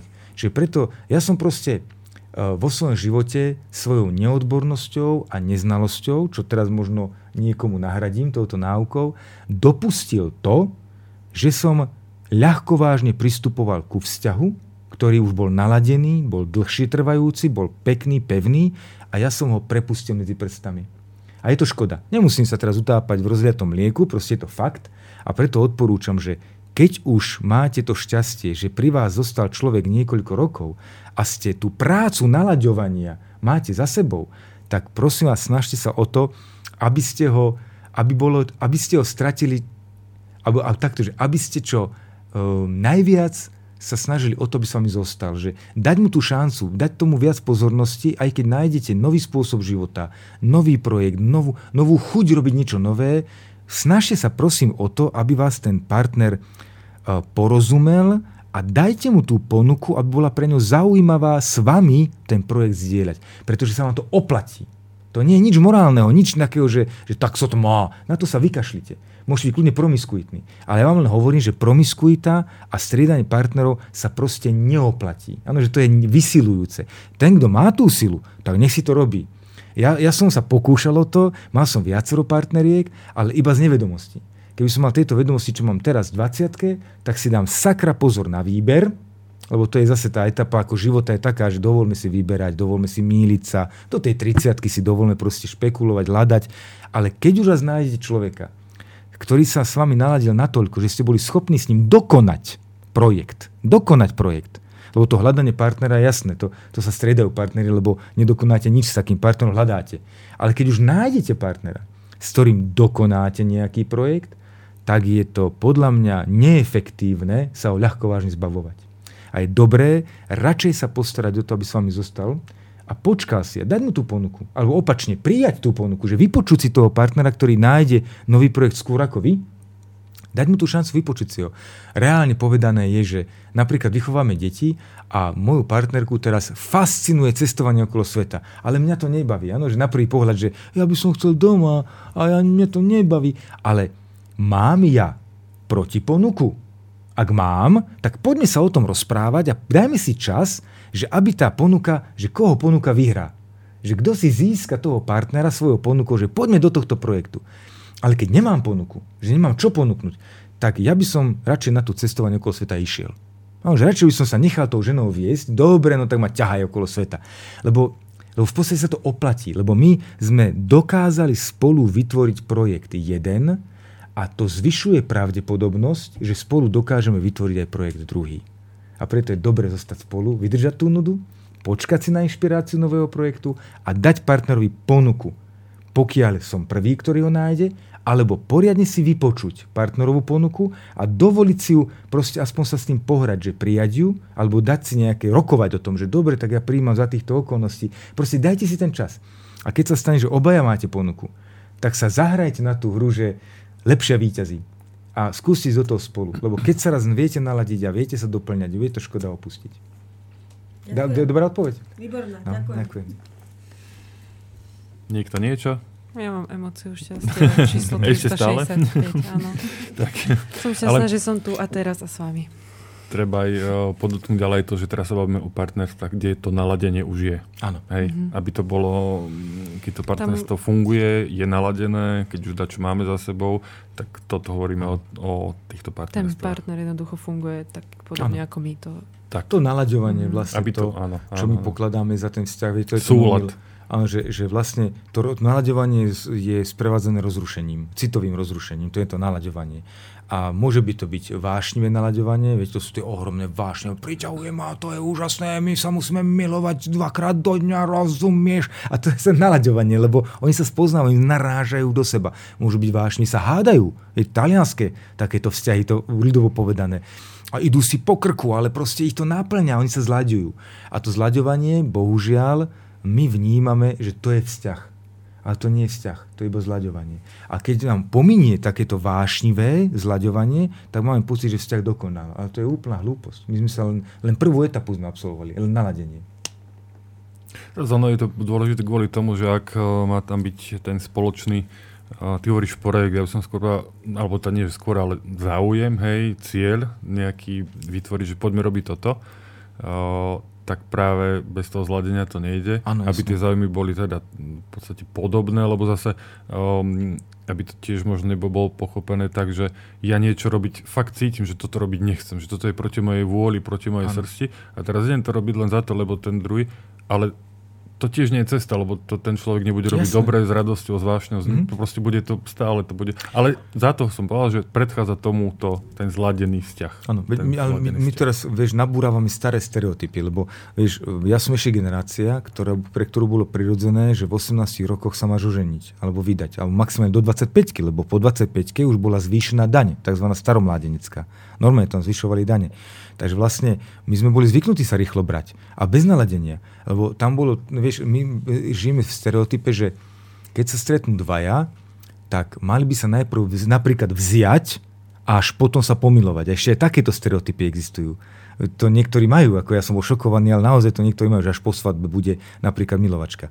Ale my keď sa nenaladíme na seba, nespoznáme sa, že či vôbec, áno, máme spoločné hodnoty, máme návyky, ktoré sa dajú zladiť, dáme sa doplniť, tak to nemá zmysel ani projekt otvárať. A my vhupneme do projektu, nezladený. Čiže vhupneme do rodiny, vhupneme do toho, že máme dieťa s niekým, nie sme ešte ani nestačíme sa zladiť a trváme na to, že si musíme zostať. Ale napríklad v rámci zlaďovania sa môže stať, že ja splodím dieťa. A to neznamená, že s tou ženou musím zostať. Pretože iba stvoriteľ môže odpovedať na otázku, prečo som splodil dieťa so ženou, s ktorou neviem vydržať. No, to iba stvoriteľ odpovedá na tú otázku. Ja sa musím pokúsiť urobiť všetko preto, aby sme sa zladili, ale keď sa to nepodarí, tak je rozumnejšie odstúpiť. Pretože to dieťa sa malo splodiť a to bola jediný, jediná úloha toho vzťahu. Preto kopa žien, ktoré majú teraz dieťatko s niekým, s kým, s kým nežijú, tak je to úplne prirodzené. Lebo stvoriteľ rozhoduje o tom, kto sa má narodiť. To o tom nešpekulujeme. Ja si teraz za mňa, ako to je moja rozprávka, že ja o tom nešpekulujem. Čiže je úplne prirodzené, že keď nevydržíme naladenie, tak proste treba od toho odstúpiť. Keď nás to vyčerpáva, keď nás to vysiluje, bolestné to je, utrpenie to spôsobuje, nedokážeme to, choďme od toho preč. Ja som sa snažil naladiť 7 mesiacov, 3 roky, snažím sa naladiť a nejde to tak, akože nehovorím, že je nejaká rozumná etapa, že dokedy. Dokedy mám silu, Mhm. ale keď už raz poviem, že sakriš, ja, ja ne, fakt akože dosť, tak lepšie, rozumnejšie odstúpiť a naozaj účelom partnerstva je šťastie, je radosť a nie utrpenie. Čiže keď nám to prináša utrpenie, tak otázka je veľmi subjektívna, dokedy ma to baví, ale keď ma to proste prestane baviť, lepšie odísť. Ale keď už sa naladíme, tak treba to využiť, a, ale, ale musím upozorniť všetkých e, našich kamarátov, poslucháčov, že keď sa správne naladíme, tak je to sprevádzané tým, že ustúpi zamilovanosť. Tak sa neplažme. neutekajme. Ustúpenie zamilovanosti je prirodzený sprievodný jav správneho naladenia. Tak nemusí tam byť vášeň. ten zdravý vzťah. Áno, Práve áno. vtedy nastáva. No. Vtedy začne zdieľanie. To prirodzene príde. Tak. Nože vy všetci, ktorí počúvate, ste tiež naladení, ste naladení na 100, na občianskú vlnu, na slovenské občianske vysielanie v detve pod Polanou. Veríme, že ladi, ladíte dobre, že sa vám dobre počúva. A ideme si opäť zahrať pieseň. A po piesni pravdepodobne, jedným okom kúkam, hej, máme po desiatej, tak e, pôjdeme do posledného vstupu a ešte, ale ten posledný vstup môže trvať kľudne pol hodinu, ako sme si všimli, Larry Larry ide ako píla. povie veľa slov, takže, ale bude to posledný vstup. Tak si ideme zahrať a potom sa opäť počujeme.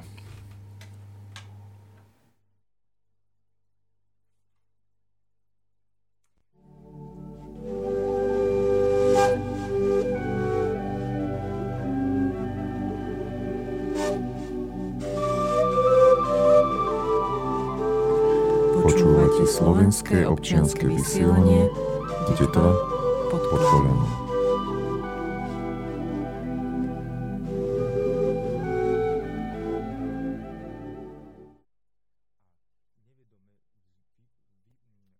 Let your life be a game. It's a mystery, don't try to understand. Let your life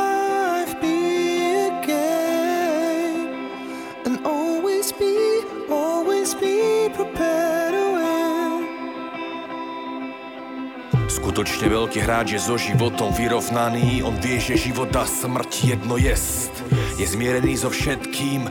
Vie, odkiaľ prišiel, kam kráča A vie, kto je. Týmto poznaním inšpiruje druhých naokolo A motivuje k interaktívnej hre a skôr než odíde, tak ešte predtým si overí, či zanechal stopu v tejto mle. Jeho slova sú jak šípy, mierí nimi presne jeho mysel čepel díky. Vie, že má moc jak laser, vraví pozor na návyky.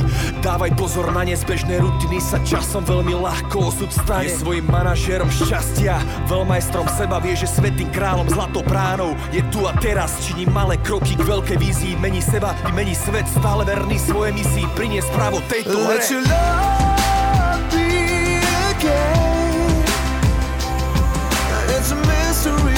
try to understand.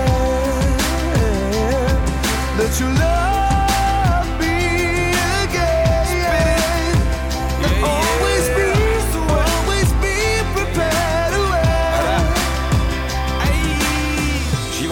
Boj, život je hra. Prečo asi hraj? Obsahuje slovo raj. Fakt nemusíme trpeť, aj keď ťa naučili, že hej. Vyber si svoju preferenciu a len stlač play. Máme tu len robiť iba najlepšie, čo vieme. A môžeme kľudne pochybovať o tom, o čom chceme. Všetko, čo sa deje, znamená len to, čo ja poviem, že znamená. Som pán svojho sveta, stojím obrom na ramenách. Uh, učím sa od najlepších, jak správne pracovať, ale hrať sa učím od najmenších. Od našich detí malých, ešte napojených, stále prirodzených, neprestávajúcich byť prítomnými ani na okamih. Drahokamy vidia v kameňoch, no pre dospelých drahokamy sú len kamene, hodnoty zvrátené, záleží iba na cene a to je šialené, tak veľa myslíme, málo cítime a to není hrateľné. game. It's a mystery, try to understand. Let your love be a game. And always be, always be prepared to. Život život život môj život hrou, hrou, život hrou, hrou, život hrou, hrou, život hrou, nech je tvoj život hrou, jo. O, o, o, o, o, o, o. Je to len jasné, neberi ju tak príliš vážne. O, o, o, o, o, o, o, o. Tak vychutnávaj cestu života na to pokánie.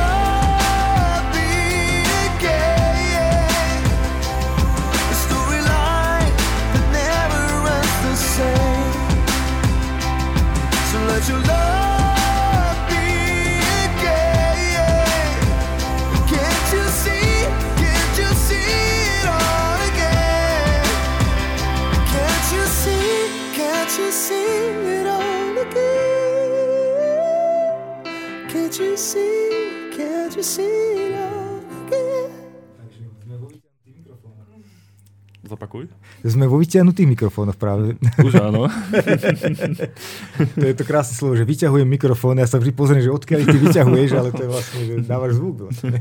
tak, tak. Tak ja sa teda zhostím slova rovno. No, Larry, ty si rozprával svoju osobnú skúsenosť, pretože si myslím, že mňa osobne počas toho rozhovoru tiež zaujímalo, teda možno, že taká súkromná otázka, že Áno. keď je niekto učiteľ vzťahov, Áno. Jeho vzťah musí byť dokonalý potom. Akože to No. je tá, takéto moje očakávanie prirodzené. A zase žiť v partnerstve s učiteľom vzťahov, tak asi tiež, že asi tam není tak veľa problémov. Tak, e, Áno, môj vzťah je? úplne dokonalý. E, to je jedna základná predispozícia učiteľa vzťahov, preto som sám. no, e, ono je to o tom, že, že vzťah e, od učiteľa vzťahov je veľmi ťažko očakávať nejaký vzorový vzťah, pretože učiteľ nemá vlastne ani úlohu byť vzorom. Učiteľ e, má úlohu ľudí zorientovať a pomôcť im vysporadovať sa s problémami. Ale nemusí byť vzorom. Čiže ja častokrát vzorový vzťah ukazujem, že pozrite sa, tak toto je vzorový vzťah, keď ho mám k dispozícii a veľmi rád ukazujem ľuďom, že toto je vzor isté etapy, vzor istej spolupráce, vzor toho a vzor tamtoho, ale nie je moja úloha byť vzorom. Učiteľ nemá byť vzorom, to je prvé. Po druhé, ja sa spolieham na to, lebo ja by som chcel mať dokonalý vzťah. Ja by som chcel mať ten pekný vzťah a ten, čo by ma obohacoval a stále uh, som presvedčený o tom, že sa mi to podarí. Ale čím som starší, tak tým si uvedomujem jednu dôležitú vec. Že ja mám dokonalé vzťahy. Vieš, ja som obklopený ľuďmi, ktorí ma podporujú a to som si musel za celý ten svoj život vy- vytvoriť. Sociálne prostredie, podporné prostredie, ľudí, ktorí ma majú radi, ktorí ma ľúbia, ktorí, ktorí uh, ma podporujú ako moji správcovia, ako tie moje rámce, ktoré ma vedia udržať aj povzbudzovať, ktorí mi vedia ukazovať aj moje chyby. Ja som obklopený ľuďmi a preto môj vzťah je dokonalý. Ale nie je to vzťah s jedným človekom. Zatiaľ. Ale aj ten budujem. Takže druhá taká barlička moja je to, že stvoriteľ sa asi rozhodol, že ten Larry bude tak dobrý učiteľ, že mu hodí tie najťažšie výzvy. A ja si môžem povedať, že mal som veľmi veľa vzťahov so ženami. Nebudem ich počítať, koľko bolo pokusov krátkodobých a premárnených, ale boli tam pre mňa veľmi dôležitých asi 5 vzťahov. To si zoberte, že minimálne 4 krát som prežíval rozvod, teda nie ten papierový, ale naozaj že rozdielovanie domácnosti, rozdielovanie majetku. 4 krát som to prežíval a 5 ťažkých rozchod, ťažkých, 5 rozchodov takých komplexných, akože rozchádzaní, o odpájaní sa z citového poľa, takže mám o čom rozprávať a mm, keď si naozaj načriem do svojej minulosti, tak čo som ja prežíval, to boli také bizarnosti, aj prežívam také bizarnosti, že naozaj len učiteľ vzťahov asi by takéto bizarnosti potreboval prežiť. Čiže vyberajme si starostlivo profesiu, lebo podľa našej profesie bude vyzerať aj výzva, ktorú bude musieť prejsť. Nezávidím nikomu, kto má taký krásny vzťah, pre mňa je to vzor, ktorý môžem používať v náuke, ale ja ako učiteľ môžem povedať, že som prešiel peklom, prešiel som rôznymi ťažkými temnotami a slepými uličkami, ale práve preto, že som nimi prešiel a prechádzam, práve preto v nich viem aj sprevádzať a pomáhať ľuďom z nich vychádzať von. Presne teraz si mi zobral také, prevač Simona, ale zobral si mi myšlienky, ktoré som mala, že práve preto ti stvoriteľ teda dal také príbehy, aby si potom mohol o nich písať a o nich Áno. učiť. Takže všetko ako má byť.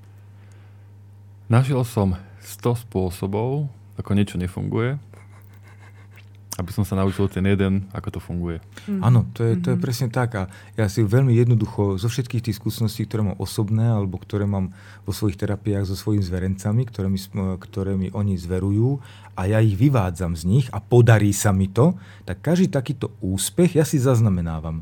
A viete, ja mám za sebou tých 13 rokov e, tejto práce s ľuďmi, aj so sebou, už cielenej, teda mám so 47 rokov práce, ale tých 13 cieľene skúmam áno, túto tematiku a viem o nej bohaté skúsenosti hovoriť. Takže myslím si, že to, čo ja ponúkam na verejnosť, tak je experimentálne overené nejakým úspechom.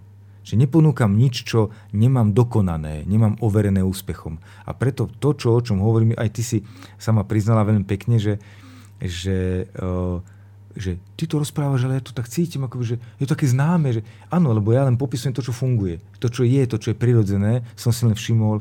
Na, a môj ocino povedal, že, že múdry sa učí na cudzích chybách a sprostý na vlastných. Tak ja som ten sprostý, ktorý ale pomáha ostatným múdrym, aby sa mali na čom učiť. A to teraz vlastne takto šírim. Tak to je také moja, moja karma.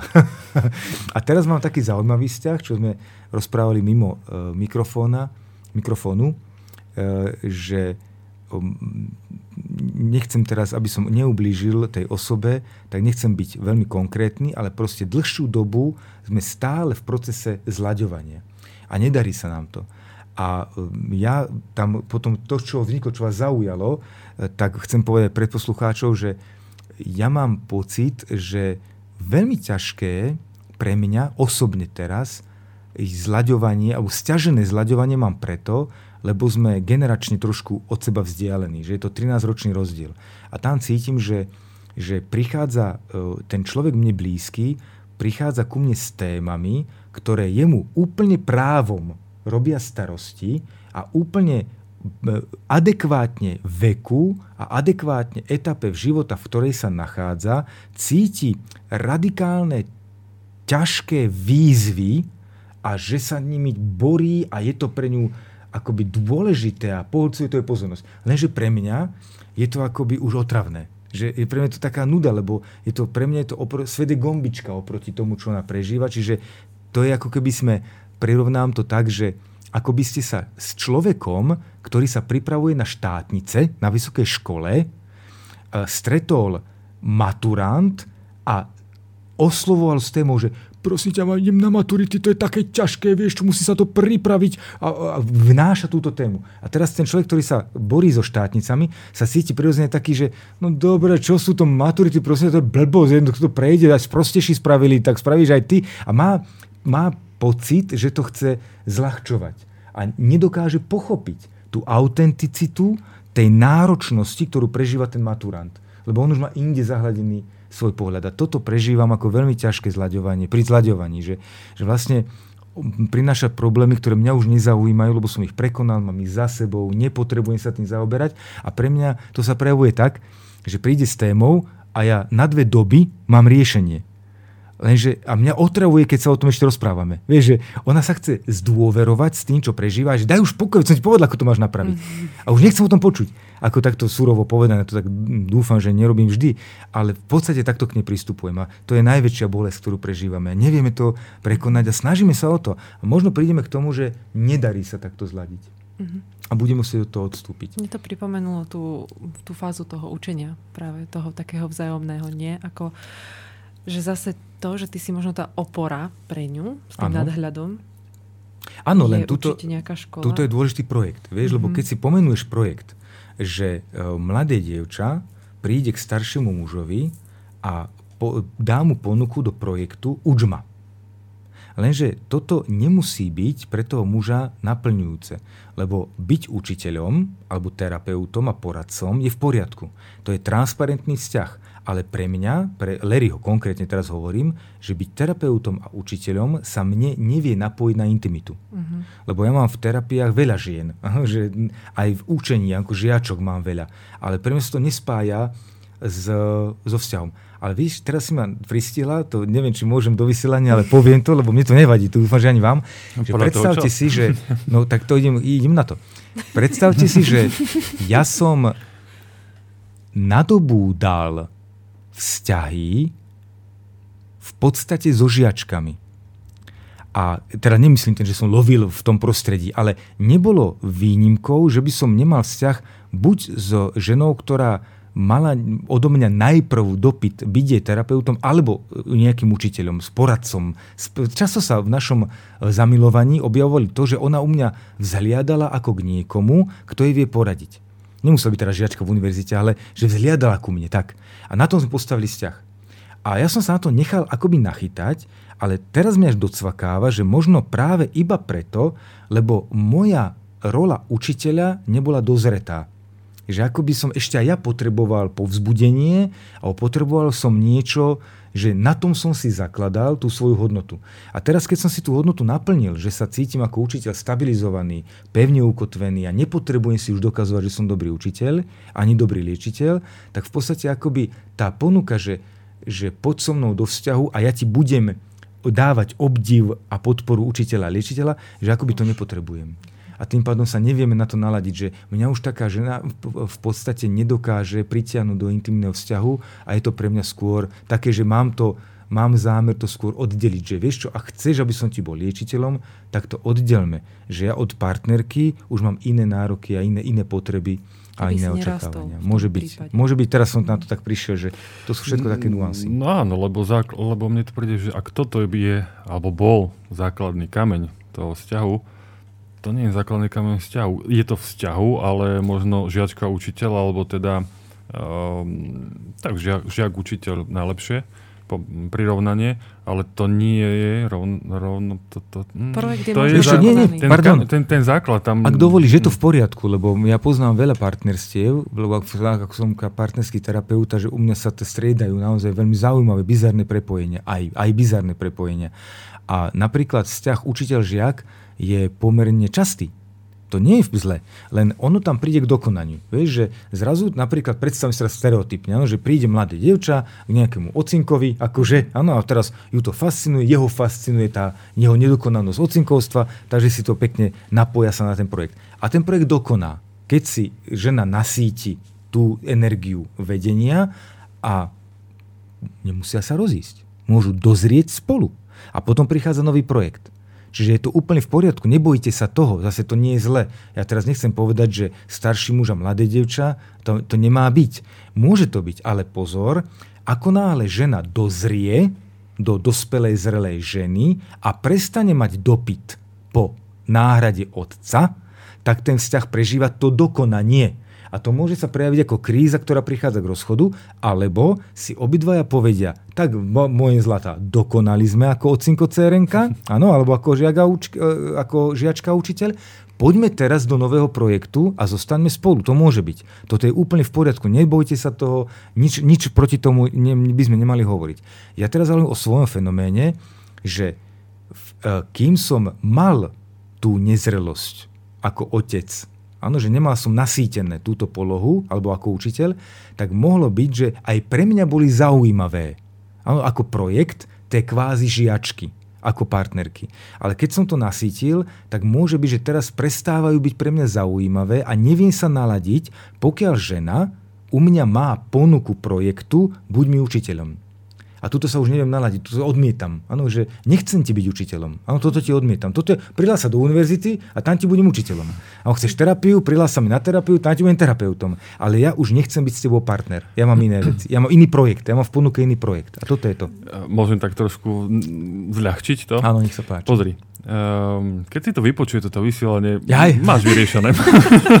Nie, ona to vie. Ona, my to vieme obaja, len zaujímavé je, že, že to, to nalaďovanie je práve ten fenomén, že viete, ja som človek perfekcionalista, to je taký trošku aj môj problém, že možno mm, je mojou rezervou to, že neviem sa len tak vzdať. No, že pre mňa e, paradoxne e, mám za sebou viacero vzťahov, ale verte mi, že to ženy mali so mnou ťažké, lebo ja som ich len tak nepustil. Že kým som ja e, dovolil ten rozchod, tak to sme prechádzali strašnými akoby e, kontroverznými konfrontáciami a, a proste skutočnou temnotou. Ja som nechcel len tak ako dokonať, ja som stále to držal a možno práve to je tá moja, e, to, čo sa mám naučiť, uznať, že niečo aj nemá zmysel. Lebo ja ako nechcem zlyhať ako učiteľ. Vidíš, možno teraz, inak to, to je veľmi autentická vec, takže ďakujem za to, že si mi to poskytli, lebo možno teraz si len treba uvedomiť, že Larry, vzdaj sa už toho, že by si musel všetko vyriešiť a jednoducho dovol si aj, že toto neviem a nechce sa mi to riešiť a prepustiť to. A možno, čo si ty spomínala, že že keď si to prepustila, keď si uvoľnila ten svoj pod, podprahový tlak na muža, že kašlem na to, budem robiť to, čo on, sa zrazu všetko uvoľnilo, tak možno aj ja sa mám naučiť proste povedať si, viete čo, ja neviem a naozaj toto naozaj robiť nebudem a, a skončil som a možno príde rýchlejšie k nejakému vyrovnaniu. Tak uvidíme, čo ma čaká. Áno, možno, že práve keď uvoľníš ten tlak, tak práve ona príde s tým novým projektom. Čiže Áno, môže, môže prísť, áno. Možno taká otázka mi napadla, lebo ty si povedal, že otázka v partnerstve dôležitá je, že si šťastný? Ja som to- veľmi šťastný. Počas toho, ako to riešiš, si šťastný? Ja som veľmi šťastný, lebo Tak keď potom- ako náhle mi to spôsobuje utrpenie, tak ho to Mhm. odstupujem, Mhm. lebo si dovolím pri tom nalaďovaní naozaj to odstúpiť, dať si akoby pauzu, dovoliť si, eh, lebo viete, v rozrušení v tej prvej etape je taká základná eh, zručnosť, samostatnosť. Ak sú dvaja samostatní, tak vedia pomerne pokojne prežívať aj dramatické nalaďovania. Ak sú samostatní. Ak nie sú samostatní, tak je to potom, e, môže sa to prepadnúť závisláckých vzťahov. To sú tie predčasné e, spolužitia a závislácké prepojenia. To sú ako dvaja narkomani v podstate, ktorí sa navzájom pozbudzujú k drogám. Čiže toto je nepríjemné. Ale keď máte samostatnosť zachovanú, tak viete prežívať aj pomerne dramatické naladenia. Čiže toto ma ešte udržuje v tom, že áno, som šťastný napriek dramatickému nalaďovaniu, lebo ma nevyrušuje natoľko, že by som trpel. A ako nále trpím, prichá, odstúpime od seba a čakáme, čo sa deje a potom prirodzene nadvezujeme na, na to, kde sme prestali. Mhm. Krás, krásne zhrnutie. Akože. Tak, tiež uh, už som mal teda uh, taký zámer, že keď teraz uh, Larry už dopovedá, tak, tak uh, povedali sme, že toto je posledný vstup, tak ak, aby sme si držali slovo, tak ho aj naplníme. Tak uh, ťažko povedať, páčilo sa vám, nepáčilo sa vám, dozvedeli ste sa niečo, nedozvedeli ste sa nič nové.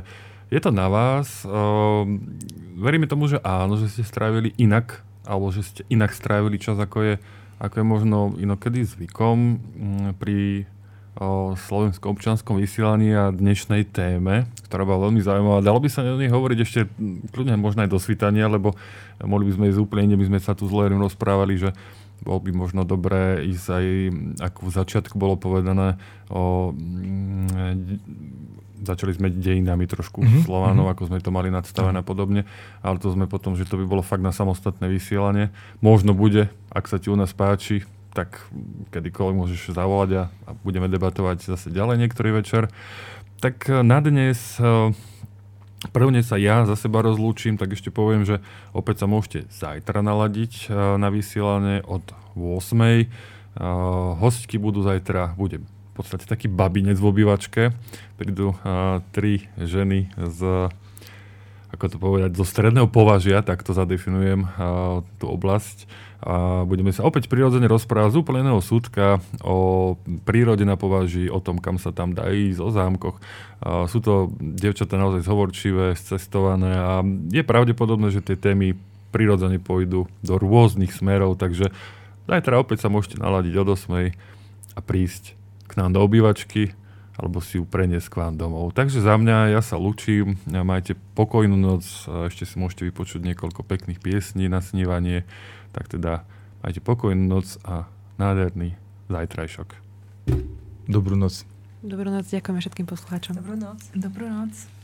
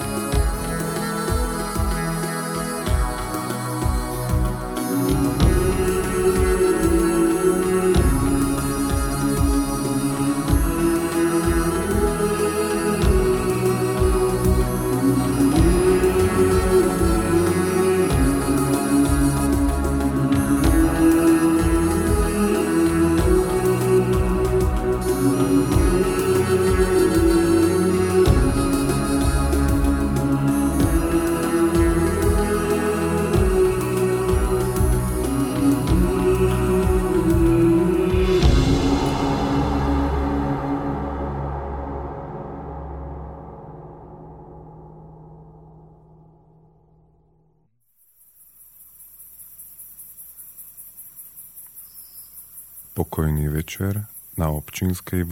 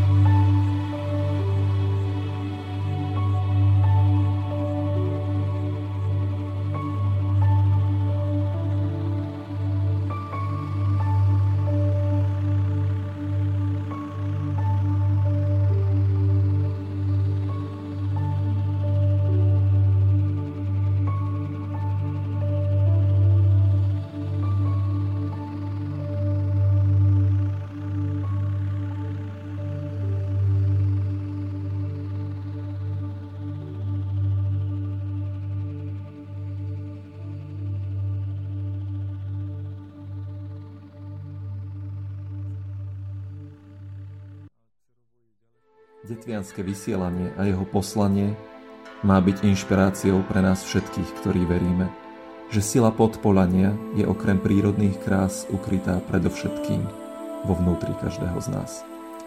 Dôležití sme bez výnimky úplne všetci.